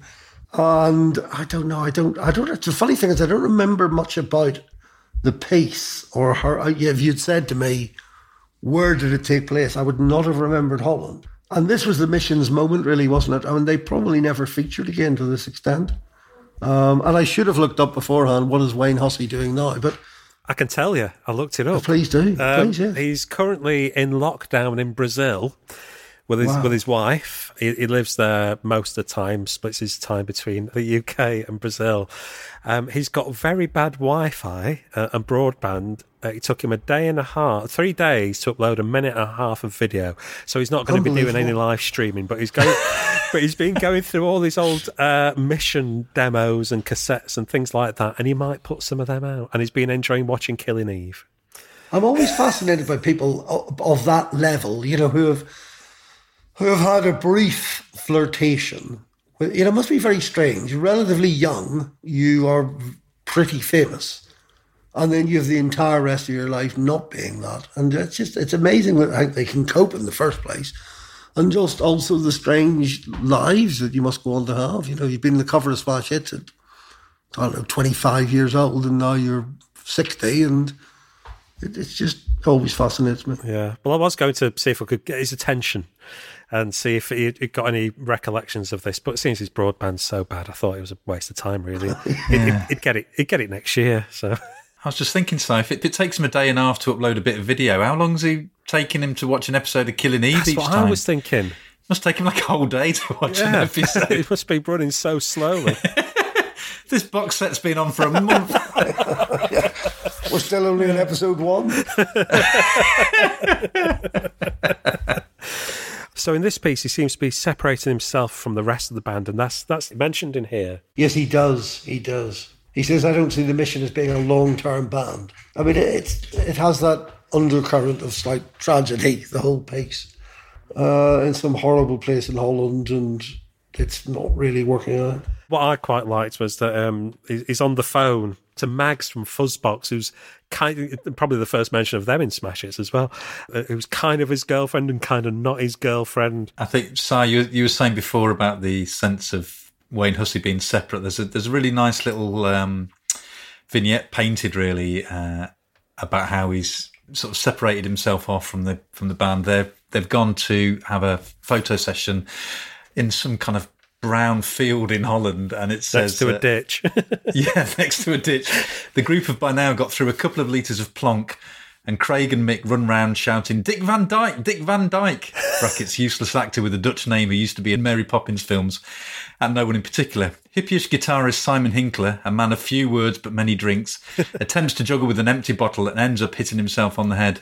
Wayne Hussey, however, remains noticeably aloof from all the hijinks. Whilst others swig lustily from their bottles and frolic about, he stands quietly to one side, sipping politely from a plastic beaker and sniggering secretively to himself now and again. it doesn't seem like a happy place to be, does it? The mission in '87. I think we, I think we were, you know, and I think we were probably struggling when we got the piece because it's not the strongest cover line. I've got lovely legs, and I think I'm perfect, or whatever it is he says, which always, you know, you you always scrabbling around if you have to do that. You know, really, you want something a bit stronger than that. I probably knew deep down when we got this in that it wasn't really the cover story and why I mean without without wishing to be obsessive about this why I didn't at that point just think "Oh, do you know what? Oh, let's put Janet Jackson on the cover which I'm sure people were telling me to do but it's probably some last vestige of Melody Maker's stubbornness saying no where do you see? This will be right and it wasn't but anyway. Anyway let it go 1987 Yeah. Well, there is a paragraph towards the end that says um, they might nick ideas from here, there, and everywhere, especially old rock dinosaurs, but they churn it all into their own unique sound. Too tuneful to be gothic, too light of touch to be heavy metal, and too well presented to be alt hippie-ish. They are quite simply an excellent pop group. So I didn't know if that was kind of like some justification in, in, in the piece. just, I probably insisted that that goes in. Mention they're a pop group. Keep my job. Please pretend they're a pop group. it was interesting when I went up to Newcastle and did that talk. Um, it was the first time I've done a talk where very few people there had ever heard of Smash Hits because they were 14 and 15 year olds. yeah. So it was the first time I've done a talk to people who had been born since the magazine closed. And I thought I might be floundering because usually that's my joker card. You know, I could talk about the PPA for hours and then I say, if the audience are falling asleep, I say, well, you said at the magazine called Smash Hits and immediately. Um, and of course, at this occasion, it didn't quite work because none of the students batted an eye, but all of the teachers, um, a sort of purr, a warm purr of affection went up from the teachers. And I thought, my God, that's, that's where we've now got to. The kids, the kids don't really remember anymore because they were born, in, in this case, in 2005. But the teachers still remember it. And, and I showed this issue, and some of them remembered the mission and the Sisters of Mercy, etc. Okay, well, in perfectly gothic fashion, shall we draw a veil over that one? Draw a veil over that. Do you feel better now, Barry? I feel I still it still eats away at me, but I think Oh. I think Let I it go, do my feel- friend. Let it go. I do Let feel better. I do feel better. And Janet Jackson. I mean, we'll get to the Janet Jackson piece, but it, it is a wonderful looking piece. So I feel better. Yeah. Good. Then we get to, uh, I think, uh, a very important pairing of pop stars that, are, that I think not important right now, but will come to be important for the magazine as it moves on. And that's Mel and Kim. Mel and Kim. Um, one of them used to be a glamour model. The other one didn't. Meet Mel and Kim. Um, again, an- another Lola Borg piece. So it's Is it? Yes, oh my it is. God. Yeah, yeah. And Gavin and I were discussing this yesterday, actually, because there's no mention of Stock Aitken and Waterman in the piece. So it's before that whole thing has really begun. And I think it's before the hit factory thing has taken hold as well, where they're just churning out formulaic nonsense. A, yeah. Mel and Kim, Yeah. their their personalities, they come through in their music, and they really come through in this piece. And I think they are probably the best of what Stock Aitken and Waterman ever did because it was about it was about Mel and Kim and not about them churning stuff out. It, it's a fantastic single as well. It's respectable, isn't it? Yeah. Which was, and yes, this was just the cusp um, of them about to become pretty big with this single. And of course, you know, but yeah, Mel, and- Mel and Kim were a huge part of Smash Hits for those two years, the years I was there. Stock Aitken and Waterman, obviously, even more so. And we then had the difficulty of, you know, the tragedy of, of Mel dying only three years after this at the age of 23. And how you deal with that in a, in a magazine read by, you know, large, largely teenagers. And I remember, I wasn't the editor at the time, but I remember speaking to the editor who took over saying, you got to be quite delicate in how you handle that stuff, you know, because for some people it'll be their first experience of someone they know, you know, in inverted commas, or think they know, actually dying and, you know, dying so tragically young. But no, I loved Mel and Kim. I really liked Stock Aitken and Waterman, actually. I have to admit that, you know, it was, um, uh, not everyone did, but I, I loved that whole sort of hit factory, you know, British Motown type thing and just churning it out of this studio in South London. I remember the publisher saying, we need to go out for supper with Pete Waterman. And myself and the publisher went to for a curry at the Elephant and Castle with Pete Waterman, who just who just wanted I don't know I don't know why we did it. I think he wanted to meet me and and you know, he was a strange character, fascinated with model railways and northern clubs and but just a kind of genius in his own in his own way at that time and an amazing run of hits. Mel and Kim being one of the first. Well, well, as you say, Mel and Kim going on to become sort of part of that stable, but at this point, he's so young as well. At this point, twenty years old. Yeah, and I think it's it's a really honest piece, and there's none of that kind of smash hits Mickey taking going on because they're doing it to themselves. Yes. So they're really big personalities, and I think it's just a perfect fit for smash hits at this time. I know, and uh, it's always a bit sad when you look at Mel and Kim, actually. But the the person following that you're about to get to is someone I know very well. the Blow Monkeys. Oh, the Blow Monkeys. So the, the lyrics for Out With Her. So the album that the Blow Monkeys would have had out at the time was um, She Was Only a Grocer's Daughter, a reference to uh, her in number 10. So you, you know Dr. Robert quite well. Well, it, it, sorry, it, it's strange. I I go on holiday every year to a place near Granada in Spain. It just so happens been going for twenty years, um, and there is a, a, a lovely kind of creative community there and a recording studio, and Robert lives there. Right. And so I therefore got to know him just as one of the guys who goes for a coffee every morning at the the local cafe in the in the village square, you know, in the mountains near Granada, in this tiny little little place. And it, it- we had that strange moment where I realised, oh my God, you're Dr. Robert, and he he realises in the conversation you're the ex-editor of Smash Hits.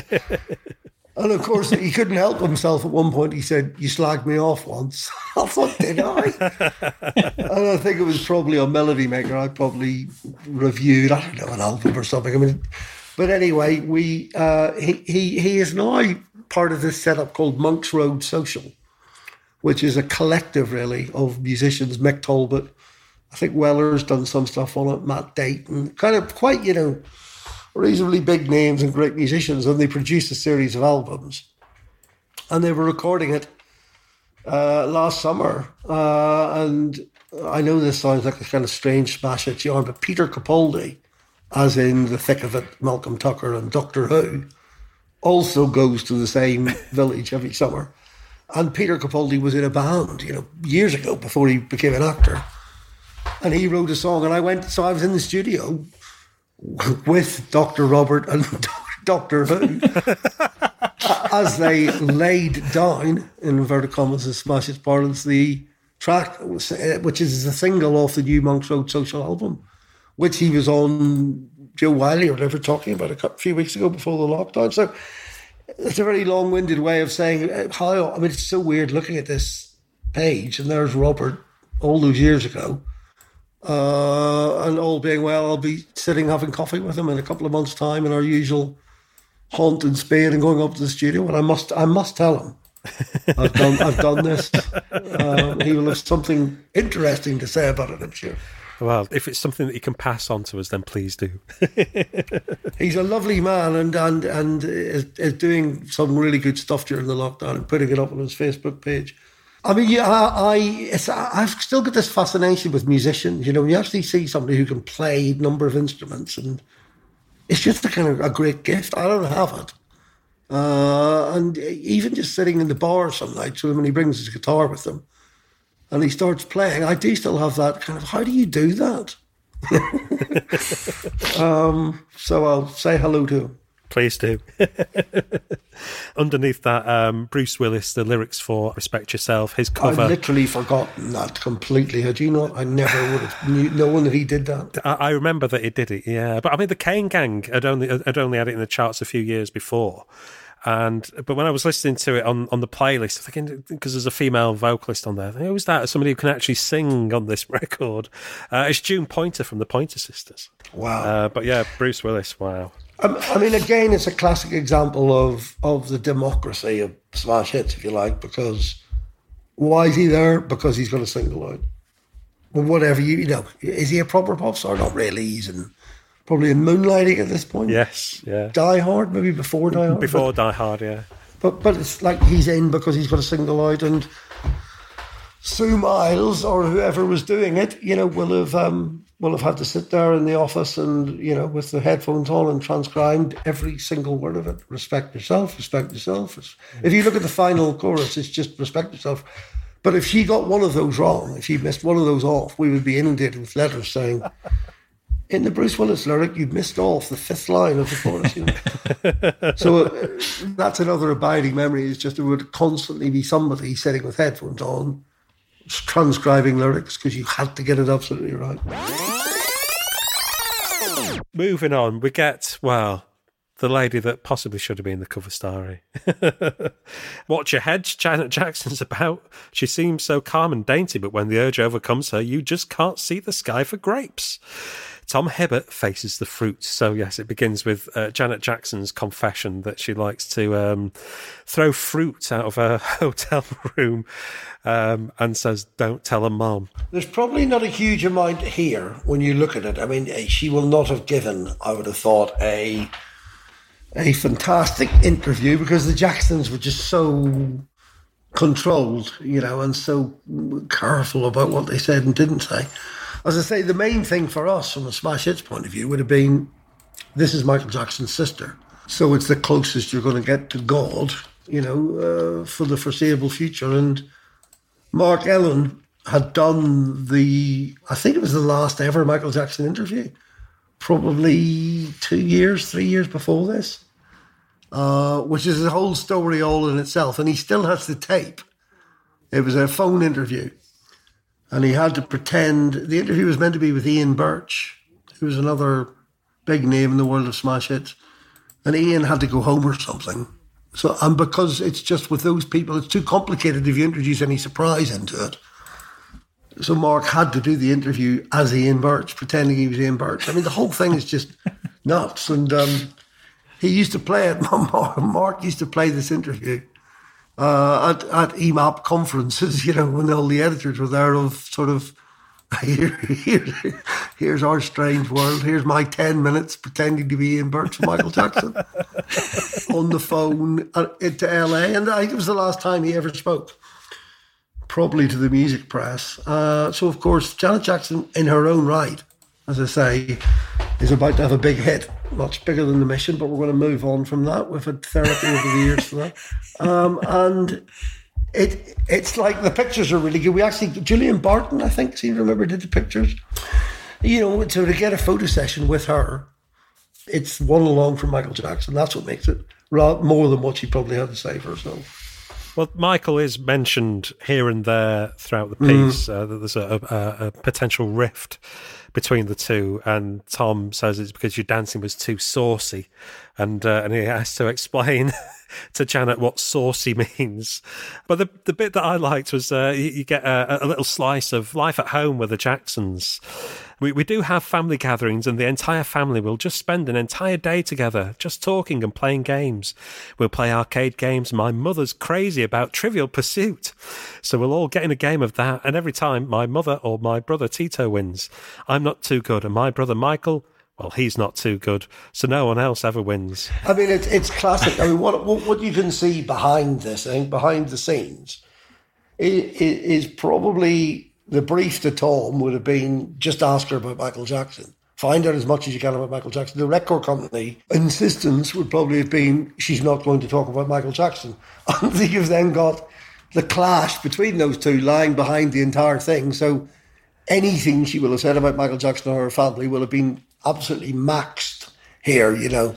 Uh, and she will have wanted to talk about stuff she wants to talk about, about which, frankly, nobody would have much interest. So there will have no doubt, I think, have been a, a slight dynamic behind the scenes of this between us wanting her to talk about her brother and her not wanting to talk about that. She talks about a pet llama. Well, it's bizarre because I um, so this is eighty seven. So either later in eighty seven or eighty eight, Michael Jackson comes to the UK to do the famous Bad tour, I think it would have been, yes. at his absolute height mm. when he did six nights at Wembley Stadium or something. And as part of this, you know, he's not going to do any one on one interviews, but a, a small group, myself included, were invited for dinner with him at the Gills Guildhall, and there were probably six of us. And I think I may be right in saying that Piers Morgan was one of them, because at the time he would have been running the Bizarre column on the Sun. So it would have been five national Fleet Street pop editors plus me as the editor of Smash Hits, and we sit. I mean, again, I wish I could remember more. I remember he was wearing the full regalia, the kind of mil- the military outfit, the sash, the white gloves. Yeah. And Bubbles was on the tour with him, but to my disappointment, was not actually in the room, unfortunately, at the Guildhall. um, and he, he said, I, I remember he had he didn't have the strongest of handshakes, and he had a very strange voice. You know, hi Barry, and that would have been. That's all I can remember. I don't think it was a sort of him plus security plus minders and managers, and six of us. I don't know, twelve people having dinner. I mean, how how mad, you know, is that? Um, what did you do last night? I dinner with Michael Jackson. Um, what did you have to eat? Can you remember? I did God only. I think it was, it was in, why it was in the Guildhall. I don't know, but um, of, the unfortunate thing, of course, with Michael Jackson is because of because of the allegations against him. You know, of recent years, it's harder to it's harder to remember. You know, just the kind of the sheer pop genius that he was. And again, when I was doing that talk in Newcastle, you know, I, we went to the Q and A, and the and the kids said, you know, who's the who's the most famous person you've ever met? You know, which is what people always want to know. And I said, oh, yeah, well, you know, I did it with I had dinner with Michael Jackson. I could see the teacher wanting to be, me to move on rather quickly. Anybody else? You know, because of course, unfortunately, you know, he's he's not known now just for you know what we knew him as, which was this kind of pop genius working with Quincy mm. Jones doing these amazing records which is sad, you know. But uh, yeah, I, had, I need to I need to freshen up my act. I realised. So who who would the uh, substitute your second most famous person be then? Well, I suppose I mean I always uh, we're probably not far from the issue. I I've got a long association with U2. Yeah uh, who in fact are the next lyric. Oh, we'll, we'll get to them in a few moments then. Um, Gav, any pieces from this that stand out to you? I, I thought it was quite a fun piece, actually. It, yeah, it it's, was a very fun Hibbert, piece. I, I, yeah, it's Tom Hibbert. It's always going to be fun, isn't it? He's always going to find the uh, the unusual and the strange angle. Yeah. Um, I picked out the same bit about Trivial Pursuit and Scrabble just because I thought that was a, a, nice image of the Jackson family playing together. But also, you know, the stuff Barry you mentioned bubbles before, and there's quite a bit mm. about animals in here. And I'm just wondering, having watched Tiger King recently on yeah. Netflix, I'm thinking it might be quite a good signifier for just how bonkers people are. But the more wild and exotic animals they've got, the madder they probably are. That she's talking about um, the deer. She says. Um, one of the deer, the father, he hurt one of the babies. He hurt the baby and he broke his neck. So he died, but they had another baby and it was a girl this time, not a boy. So he separated the father from the mother and the baby and all she does is eat and she's bigger than her mother now and she's so pretty. And then we've got another llama. Her name's Lola. And it goes on like this. And then there's stuff about meeting Bubbles and uh, Michael's been teaching Bubbles tricks and uh, he says uh, he, he's learning to roller skate now he'll take a few steps and then he'll fall on his side. I went down to where Michael was filming his film short and I saw these little roller skates and I thought they were for a little kid. And then I found out they were Bubbles roller skates and they're white and they've got like a star on the side of the skates and they've got red wheels. And then Tom says, and on she rattles about the wonders of the animal kingdom, yep. saying she still wants to own a king cobra. And it just goes on. But I mean, it, it kind of, it's an interesting window into the world of the it, mega famous you know, and mega rich I, I, and exactly. slightly unhinged. I mean, I watched I watched all of Tiger King and thought exactly that, and you you sort of get used to it now, don't you? Like Bubbles is Bubbles has become such a part of folklore, but you know it is a bit nuts. You know, he takes a chimp with him, who you know we get into the lift with him. Yeah. we, as I say, we'd be at the Guildhall and we'd sort of, you know, be slightly disappointed. Oh, Bubbles isn't joining us. You know, it, it's, it, it's a chimpanzee, yeah. And yeah, I think exactly that. I was just thinking, looking at the, the, the photo of Janet with a, uh, a, key dangling out her ear, and she's wearing the same thing in um, in the video that's on the video playlist. And I'm wondering if she has a problem with it. Does she need a keyring aid? That's good. Okay. Work, you, if you work on that, if you do some work on that, it's good. ah, I thought I'd worked it up already, Barry. I didn't need any more work. You're a tough crowd. You're a tough crowd. Moving on, moving on. We get uh, U2 the lyrics for With or Without You, the first single from the Joshua Tree. So this is where U2 catapult into uh, superstardom and filling stadiums the world over and the beginning of, I guess, U2 Incorporated. Yeah. So, Barry, you mentioned that, that you knew U2 a little bit. It, yeah, it was pure, again, as so much in life, in my life, just pure serendipity. I happened to be, I went to university in Dublin between 1976 and 1980. So U2 were just starting. And I was just starting to write when I was there before I went into the library system. I'd be writing reviews, trying to get them printed. And quite often they would be of U2. And of course, you know, all they were at that point was one of a number of Dublin bands. So you would get to know them and hang out with them and have no real inclination that this was going to be, for a period at least, the biggest band in the world. You know, how would one have known this? But, um, then through the Melody Maker, I the time I was there, interviewed them a number of times. You know, and got to know them pretty pretty well, as much as one ever does. But really, this would have been yeah. So he he would be the answer. He would be the more acceptable answer now to the most, I suppose, the most famous person I've ever met. You forget sometimes how famous they are, and this was the start of the kind of global domination, because this is the Joshua Tree set in the picture, yeah. and and it was tricky for us on Smash Hits because we had they were so big that we had to we couldn't ignore them. But you can imagine they looking like they look in this picture, and the whole, you know, they were on they were unlikely to be bursting out of a birthday cake any day soon.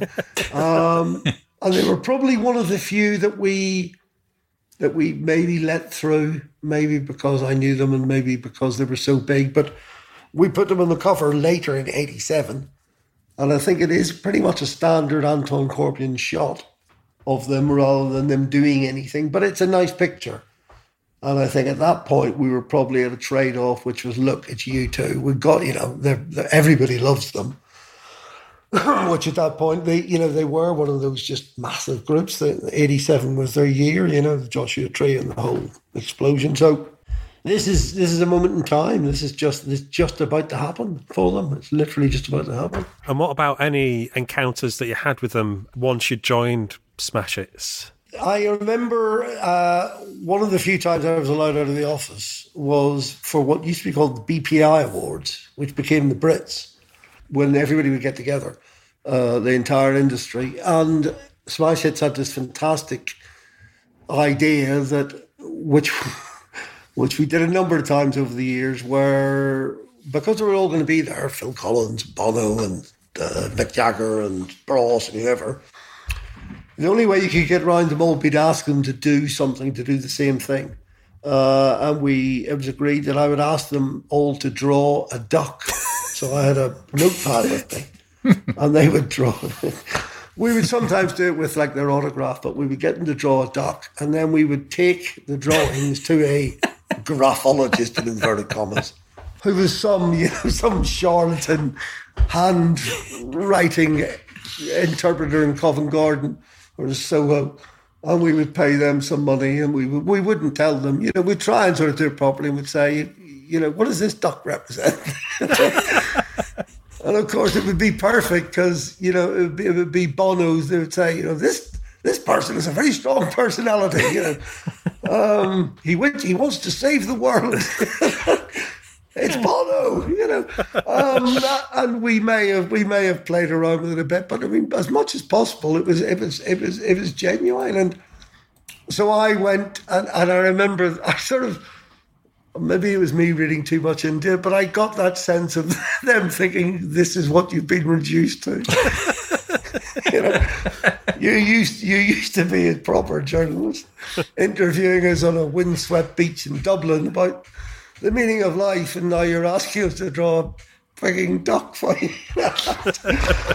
um, I still see them well, I don't see them anymore, but I, I would bump into them, funnily enough, over the years through connections in Ireland and you know, they, uh, there were years where they would come, they would dominate the Q Awards, and I'd moved on to, to be sort of managing director of the part of the company that published Q. So I'd get to go to the awards, and I'd, you know, they were lovely. I'd always if I met them now, I'd, you know, we'd have a hug and a chat. But yeah, I think they felt the duck was was was a, a bridge too far. well, U2 were actually on the front of the the last edition that we were looking at, so the one from the end of '87, and uh, wow. we were discussing the band. But what we didn't discuss was the the nicknames that they had in the pages of Smash Hits. So I don't know if you recall those, Barry. Uh, well, I well I know that. So Adam Clearoff Clayton goes back to the duck incident yeah. because he, he didn't actually tell me to clear off. He said something much worse than that, but we had to we had to dilute it down to clear off. That was when I had asked him to draw the duck that night. Um, and I think we had Bo- we had Bobo, uh, the hedge. Uh, Adam Clearoff Clayton and the other one.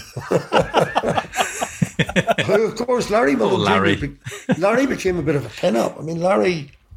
Larry went from being uh, the, the you know the, the kind of young guy with a terrible haircut and suddenly blossomed into this you know rather sexy you know icon with the hair swept back and all the, the kind of biker look. It's incredible to have watched them. You know, they literally have gone from being the kind of stu- the band in the student union bar to this, you know, behemoth. Mm. Um, it was fascinating to watch that relatively close up over 40 years. So let's move on to the letters page. There's quite an angry letter from uh, a young man called Simon. It wasn't me. It wasn't me. And it wasn't you, no, another Simon, who um, is complaining about a, a recent feature about heavy metal, which he read in his little brother's mag and he's he's absolutely furious. This lad he really is. Fantastic. He says, uh, "I don't know what makes you think that the wimpy, washed-out rock peddled by pufters like Europe and Bon Jovi is HM, but you're very, very wrong." and he's talking about the true metal greats like DC and Hawkwind and Metallica. He says that the rest of the article was okay, but I wish you treated Hawkwind with a bit more respect. I mean, to be honest, if in 1987 you're reading Smash Hits and wanting Hawkwind to get a very positive write up, you may be looking in the wrong place, you know. But uh, he's also talking about the uh, thrash and death metal bands that should be featured, like Agent Steel, Helloween, Possessed, Megadeth. I mean, Barry, uh, did you consider putting any of those on the front cover after well, Mission? I, Thank you. I mean, to go back to, I suppose, to the basics, again, the truth is that if those bands had had hits, they would have been in smash hits. You know, hence the name. The heavy metal, hard rock end of it was always a bit tricky to deal with, but if it was Iron Maiden uh, or Def Leppard, I suppose would be the ones that I remember. I mean, if they, or, or maybe ACDC, if they were in the charts or were mm. touring, the magazine had got to such a scale that that there would invariably be some people buying the magazine who would like those bands, you know,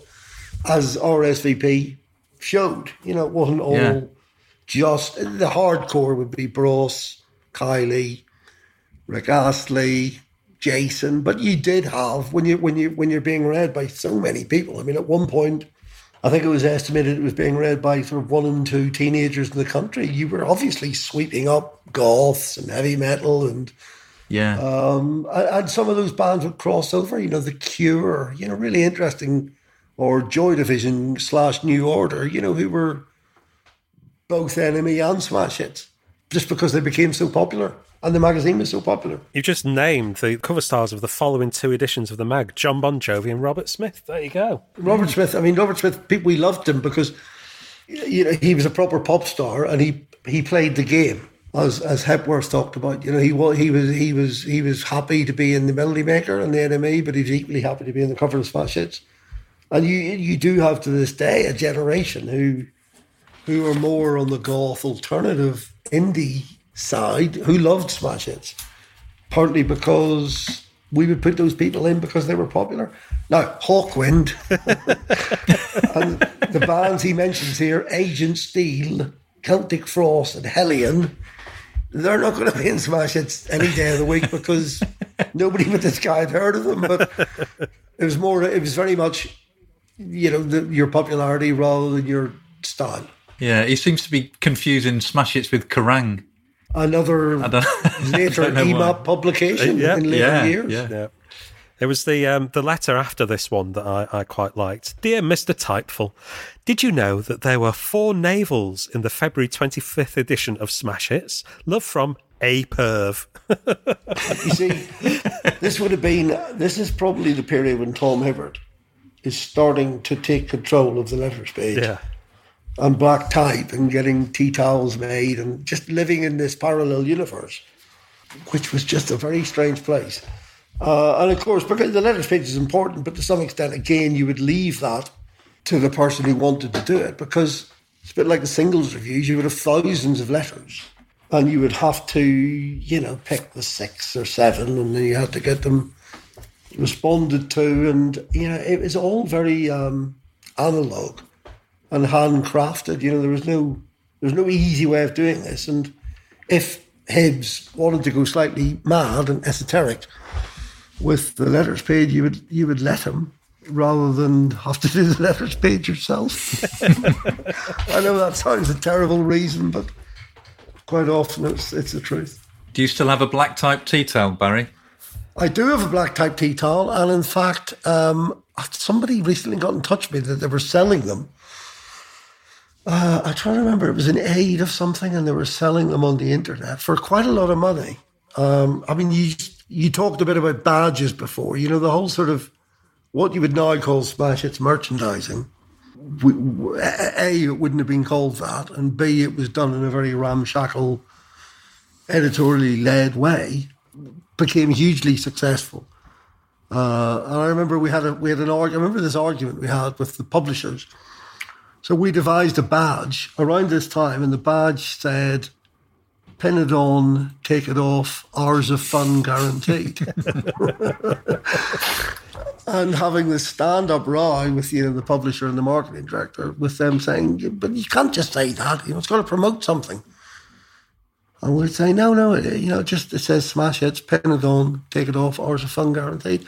And of course, it became one of the biggest selling, you know, longest lasting badges we've ever done. And I think if it was today, we'd probably make a fortune out of this merchandising, which at the time, of course, you just tended to give away as a bit of an afterthought. Put the kettle on mother and parched. On parched, yeah. Put exactly. that was my particular favourite. I mean, uh, and again, you know, you would never have talked about the brand then, uh, and you would never have dreamt that that we'd be sitting here talking about this 37 years later, but I suppose also there was so much money being made out of the out of the meat and drink, the magazine, that you almost didn't have to worry about what would now be called ancillary revenue streams or something like that.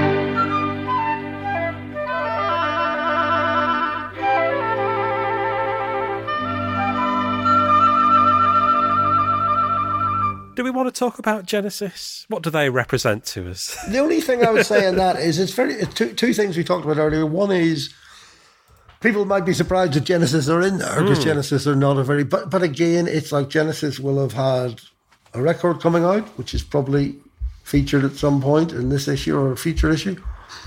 Genesis were a popular group. The magazine would have been big enough that they would have some people reading it who would be into Genesis. Um, so they would be, you know, they wouldn't be top of the list, but they'd be on it. And also, at some point, I will have got a phone call from Genesis's record company saying, "Can you send somebody to Miami, um, you know, for three days to do Genesis?" And, I'll, and they'll have said, "Can we have them on the cover?" And I'll have said, "No, you can't put them on the cover of Smash Hits, but we can give you two pages, is it, the back?" Yeah um, and the world being as it was, then I said, okay. And I'll have rung Chris Heath and said, can you get to Miami tomorrow? I mean, it, it, just seems absurd. And he will have said, yeah, okay. And he and a photographer probably will have flown to, been flown to Miami, uh, paid for by the record company, stay in a very nice hotel for a few nights, interview the band and come home. This is how it used to be you know. Um, and quite a lot of the time, I mean, I felt like a travel agent. You know, I'd be in the office pretty much, you know, 10 o'clock till 7, 8 p.m. every day, whilst the freelancers and the writers be jetting around the world, hanging out with pop stars in exotic locations. That's how it felt. This uh, kind of ties back to something that we were talking about in the last edition of the podcast, where U2 were on the cover. There was a feature on Sting in there, and a few other artists that within a few months, or certainly within a year, of the era that we're talking about now, you probably wouldn't see in Smash Hits, and that they would be yeah. considered a Q band. So, was there ever? Do you ever recall there being a kind of division uh, of this artist is a Q artist and this one is a, is a Smash Hits artist? Was there ever a conversation that, that you were aware of that something like that happened? No, I mean there would never have been uh, a company edict, you know, saying here's a list of Q bands here's a list of smash hits bands. I think I think a number of things probably happened. I think I think Smash Hits was at its most successful when it was at its broadest. You know, and I think mm. I hmm. think that period lasted from it's in from from 1980 to 1990. Let's say you know there, there it had the territory to itself, and it, it was governed by a an unwritten rule that that everybody gets into this if they're if they're big enough and prepared to play the game. I think maybe subtly the emergence of Q and its rise and its success maybe smash its natural territory a bit narrower, or it maybe made the people who were then running smash hits think that they had to be a bit narrower. Um, but there was no, there was never any uh, thing that you know we're going to give U2 to Q this month. It would never have that would never have played. Uh, and in fact, some of the most intense competition internally was between Smash Hits and Q and Just 17. You know, you'd almost rather used to go to the PPA Awards, which would be the equivalent of the kind of the Oscars for the magazine industry, and you'd much rather lose to um, Garden Answers than lose to Just 17. because there's just 17 people were on the floor below and you had to look at them for the next year with their trophy, you know. Um, but, and, and, and, you know, Q then led to Empire, you know, and I think Smash Hits, made, and which led to Mojo, which led to FHM, and Smash Hits gradually over a period of time. And everybody says this, you know, everyone who's been editor said, oh, well, it, it's interesting. It started to go downhill the day after I left. um, and it's not entirely true, but um, I think in general it probably had a golden period in the 80s. And in the 90s, it still had its moments because enough bands were coming along. Uh, and the method of the method of consume, consumption was still broadly the same. it was only, I think, really when the world started to change around it, and to some extent the magazine maybe had run its course, that it became unsustainable. And it closed at the right time, you know. It wasn't, it would be terrible if it was still here, I think, you know, kind of struggling on, selling 10,000 copies. Disgrace itself like Uncle Disgusting. Yeah. Yes, I think it did the right thing. It did 27 years, 28 years, which is incredible, really, you know. Mm. If a TV show lasts for 28 years, they make, they make, you know, special documentaries about it. This is a 28 year run of, for the vast majority of that time, incredible success. I don't know how we get on to that, but anyway. No, no, no. It's absolutely. well, we were talk, talking about Q, and it just kind of yeah, yeah, unfolded from there. That's absolutely fine. No, it, it, like I say, we just felt like looking back at it and looking at the covers and looking at the covers of Q from the same time. There just seems to be this split that occurs at the end of '87, whereby you have U2 as being the last rock band or band of that type that appear on the cover of the '80s and that they, you know, they may still appear in the magazine, but certainly as cover stars go, I'm looking at them here. After that, we get um, Philip Schofield, Wet, Wet, Wet. The Wets. Madonna, Aha, Tiffany, Bros, and then somebody's ripped the page out of the book. So I can't see what's after that. I think that was probably more. No, I think that was more what was happening. We were what was happening in the pop world. So we, at this period of Wayne Hussey in the cover, we're about to we don't know it, but we're about to have this explosion of Stock Aitken Waterman, Bros, Rick Astley, Jason Donovan, Kylie Minogue, and the magazine was ready for it. You know, it, it, had taken a while to find its feet when I came along, and probably by the end of '87, it's like we're almost like we're ready now for the next big thing, and suddenly they came from nowhere. Particularly Bros, and particularly particularly Rick Astley. And I remember, you know, us being having that sense of okay, we're we're going to ride this for all it's worth. You know, right from start through to finish. Um, I think it was more that rather than any conscious decision to kind of drop the rock acts. And then going into the early nineties, you then had you know the whole. Manchester scene and uh, clubbing and uh, Neneh Cherry being in the cover and it just became a narrower terrain. I also think magazines develop self-imposed rules about themselves. You know, after a period of success, well, this is what works, and it's very hard actually to say what works is is breadth rather than justice. You know.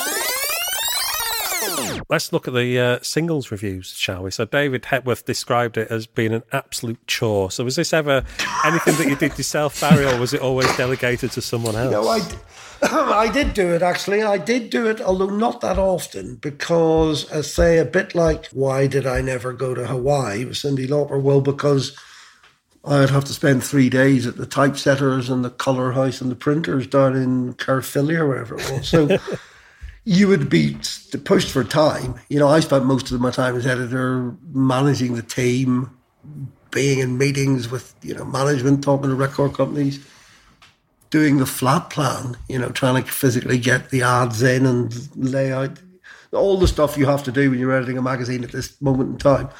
The idea of then taking on the singles on top would have just felt like uh, a bridge too far, I think. So you would take, I did do it a couple of times, but most of the time you would farm it out to a freelancer, a bit like Bits, you would use it to try out a few people that you had your eye on. Ro Newton would have fallen into that category.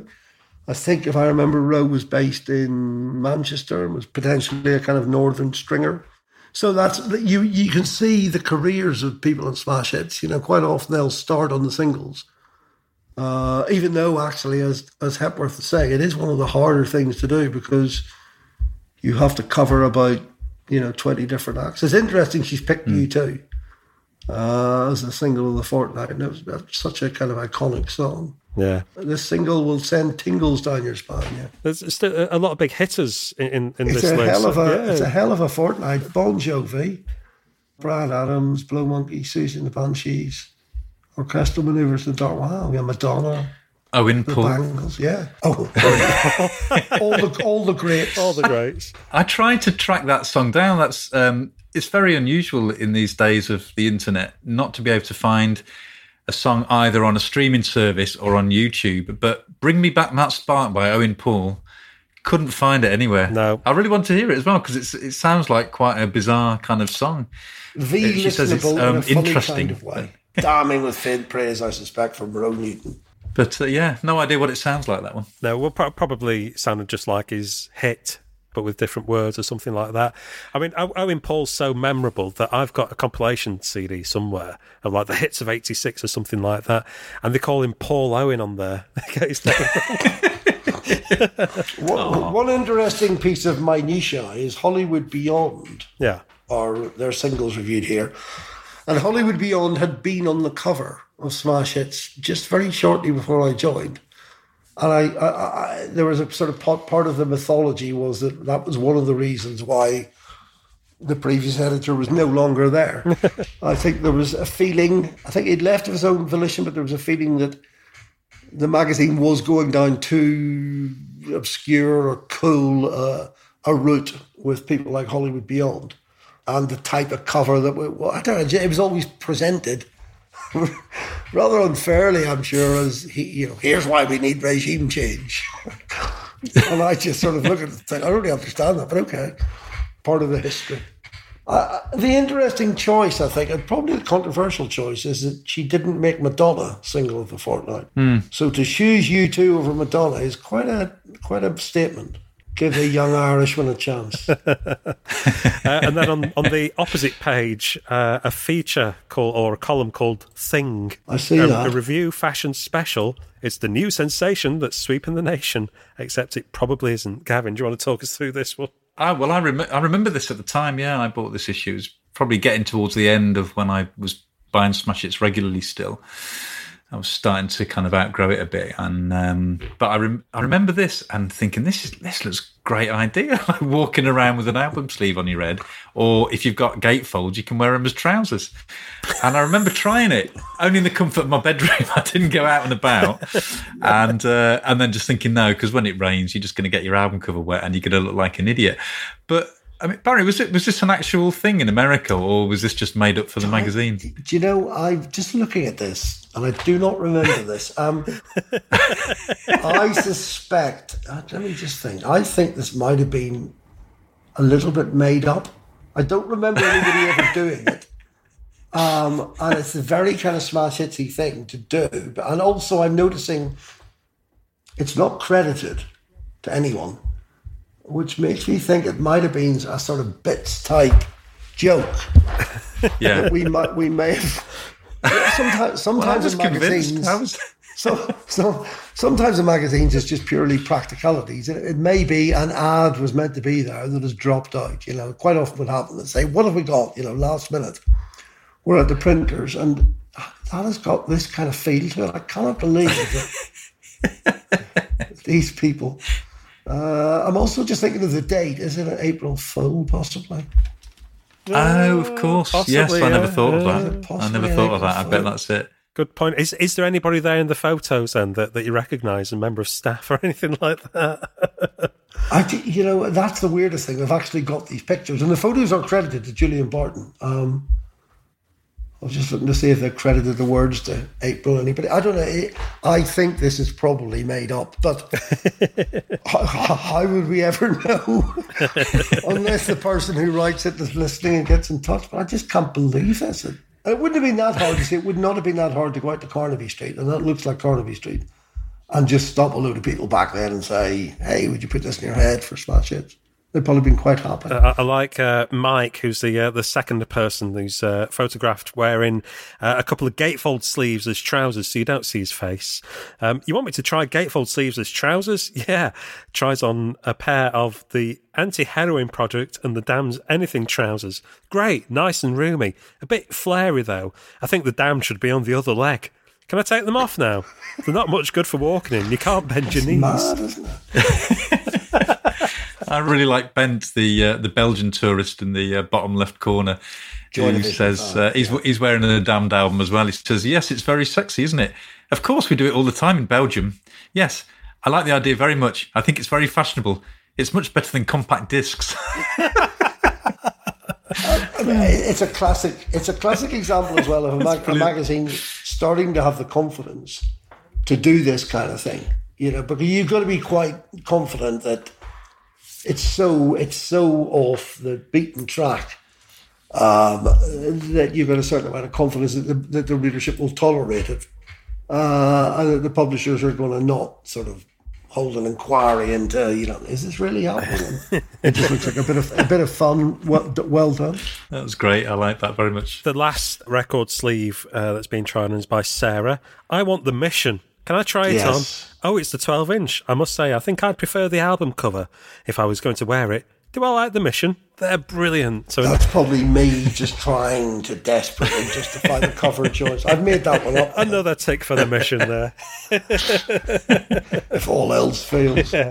And then a review of uh, Benny King in concert, um, film review, uh, Little Shop of Horrors, and then in the albums. Oh, look, Barry, there's a couple of albums that you reviewed there: Atlantic Starr and uh, The Icicle Works. Oh my god. You very, uh, very generously gave Atlantic Starr eight out of ten. The Icicle Works seven out of ten. I mean, it's interesting. Just before that as well. Oh, yeah. Just a classic again. The assumption being at Smash, it's operated in this narrow field, and actually the live reviews are Deep Purple and Benny King. I mean, it's it's not what you remember. It's not even what I remember. You know, I wouldn't have known that. I was I was the, the editor um, on the album. Uh, eight out of ten for Atlantic Starr. I don't know who Atlantic Starr were, and I don't remember that album. Um, the Icicle Works was probably again a slight hangover from the Melody Maker in that I would have, I would have known Ian McNabb and done stuff with the Icicle Works, and I was quite friendly with Pete Wylie and the whole Wah, Echo and the Bunnymen Crucial Three thing, and I'm probably, probably taking a little bit of that generosity with me into smash hits because on the one level, who cares? Nobody really, nobody's going to care about the album review of the Icicle Work, so I may as well give it seven rather than give it four. So this is maybe me being a little bit like, oh, well, okay, I'll, I'll put one in here for the old crew rather than do I listen to this album to this day? Probably not. I think what's interesting here about the Icicle Works review and the review before it that uh, William Shaw does of Erasure's The Circus is the uh, Erasure one starts with the same phrase that your one ends with, Barry, shimmering shards. Can we just talk a little bit about the, the genesis of that phrase, the shimmering shards? And, That and, was one you of know, these. There, there was this whole sort of lexicon that you almost had to learn when you got in to the magazine, you know, when you joined the staff. And Shimmering Shards was Shimmering Shards was was it was it, it was sort of what the edge, the edge from U2 would play, you know, that kind of weird edge like sound, and Yeah. it would just become known as Shimmering Shards. Uh, so therefore, you would be sitting in the office and the U2 would come on, or anybody that sort of sounded vaguely like them, which of course a lot of people did, and somebody would say, "Ah, shimmering shorts, ahoy!" You know? and of course, I've you see, I've either put this into the Icicle Works to try to show that I'm in on the joke, or Yeah. it's probably been added by by the sub editor. as a little kind of private joke at my expense. but yeah, it was that. It was that. Just that sound of big country, U2, the alarm, that kind of weird guitar. You don't hear it anymore. yeah, sort of uh, I mean, Celtic e- e- rock. And, Yes, even U2 stopped doing it. And it was just become known as Shimmering Shards. And if you said to any of the Smash Hits team to this day, Shimmering Shards, I would know exactly exactly exactly what you mean. But I haven't thought of it for a long time. so there It's hilarious.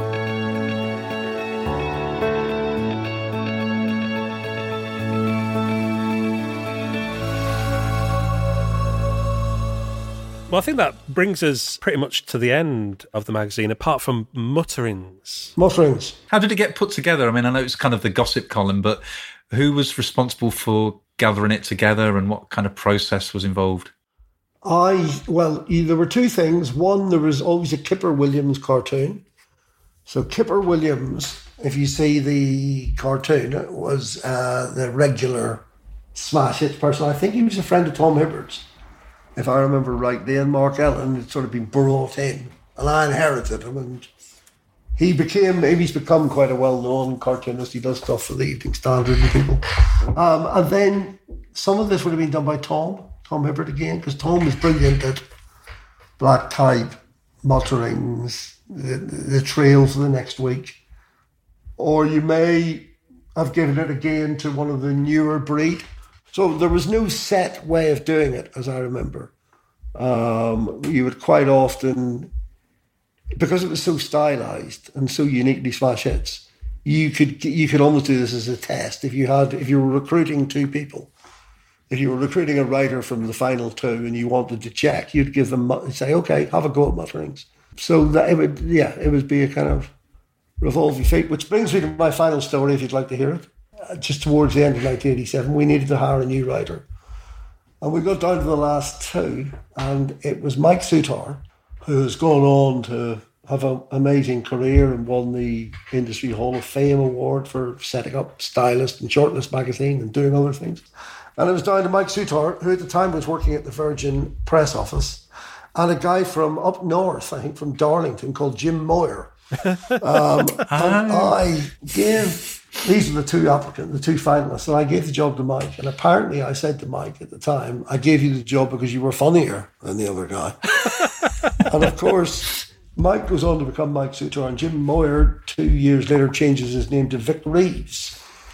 So the legend becomes that I have appointed Mike Soutar ahead of Vic Reeves because Mike is funnier. And of course, my only defence is he wasn't Vic Reeves at the time.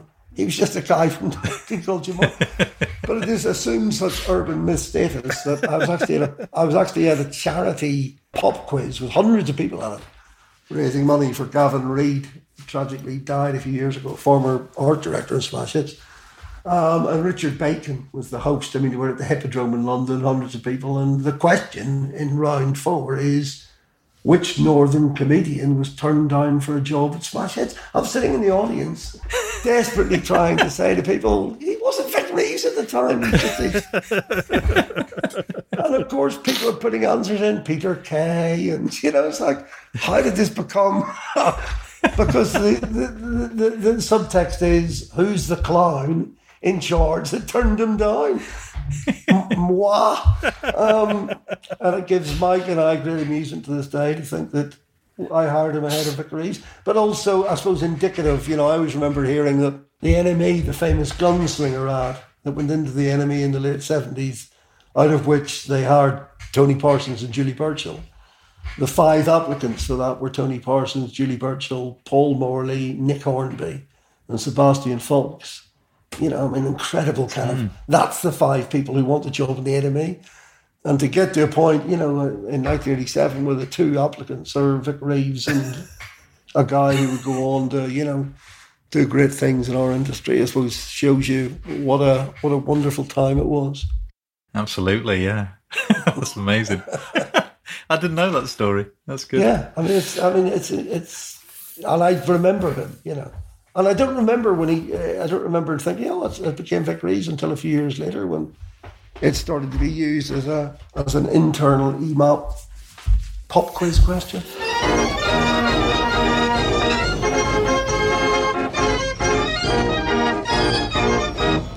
So Barry, now we've gone through the whole episode in yes. in quite a bit of depth. Do you feel at least partially, you know, you've purged yourself of um, of the regret and bad memories. I do actually. I mean, I, I, I, whenever I do these talks, I always show two covers as a way of not to do it. One is Wayne Hussey, uh, and the other is Robert Downey Jr. on the cover, the launch cover of a magazine called Neon, which was a sort of alternative to Empire that we did. The people who did Empire did Neon in the mid '90s, and it was a, it was it, it was a terrible cover in all the traditional senses. It's black and white you don't actually know it's Robert Downey Jr. because it's such a strange picture of him, and the cover line is wasted. But it has gone on to become, you know, a sort of collector's item, partly because it was the first issue of Neo, and partly because it's on one level an amazing cover. Um, and I guess this was what I've learned from it all is you can do these things which at the time seem disastrous uh, and commercially don't work, but you do learn a lot from them, and in some cases they go on to become collector's items that people, you know, because they're not the norm. Mm. And I suppose looking back now, 33 years later, isn't it fantastic that we were that there was once a time, children, when we put Wayne Hussey from the Mission on the cover of the biggest selling pop magazine in the world and got away with it and survived. And of course, it was the prelude to it was the prelude to the greatest success the magazine ever had over the next two to three years. So, who was on the cover of the biggest selling issue? Do you remember? Yes, I do, and it's an, it's another pop quiz answer that people never get right because they always think it's Bros or Jason and Kylie. It's actually Yazz. For the only way is up. The story behind it briefly is it's it's because it was the first televised Smash Hits Awards poll winners issue. So Smash Hits had started to pull winners, and we went on TV in I think '89, maybe '88, but '89 was the kind of apogee, the crowning, the big, it was on mainstream television. And the following Wednesday or whatever, the magazine came out. Her, she had been the closing act on the Poll Winners concert with The Only Way Is Up. It was number one. It sold a huge amount of copies, and the sort of combination of all of those factors, particularly the TV exposure, put it over the million. I think it was the only issue that went over a million. It did like a million and twenty thousand and obviously it was just before I left, so it was a fantastic parting shot. And you know, a couple of weeks later, Tom Moloney, who I mentioned earlier, took me out for a drink, and he said, "We're launching a film version of Q, and we want you to be the editor." And I said, "I know nothing about films. In fact, I can't even say the word properly. films. I know nothing about films." And he said, "That's why you'd be perfect for the job." Uh, and the rest is history and another podcast, I suspect. yeah, I'm just looking actually. The, the, the Yazz cover would have been about October, November '88. Okay, I think we might have had one or two after that on the back of that sold over a million, but it's it's to my understanding, and I think I could have statistical evidence from the Audit Bureau of Circulation to back this up. That is the biggest selling issue of Smash Hits of all time. And obviously, I'm very proud to have been the custodian of the brand at that point before heading off to the world of Hollywood when when things got even stranger. dot dot dot dot dot dot. yeah. So looking back at that period, who was your own particular favourite smash hits pop star? I think probably either Bros or Rick Astley. Bros were Bros were just huge for such a for a very brief period of time, but they were sort of perfect for smash hits. You know, they came from nowhere. They looked really good.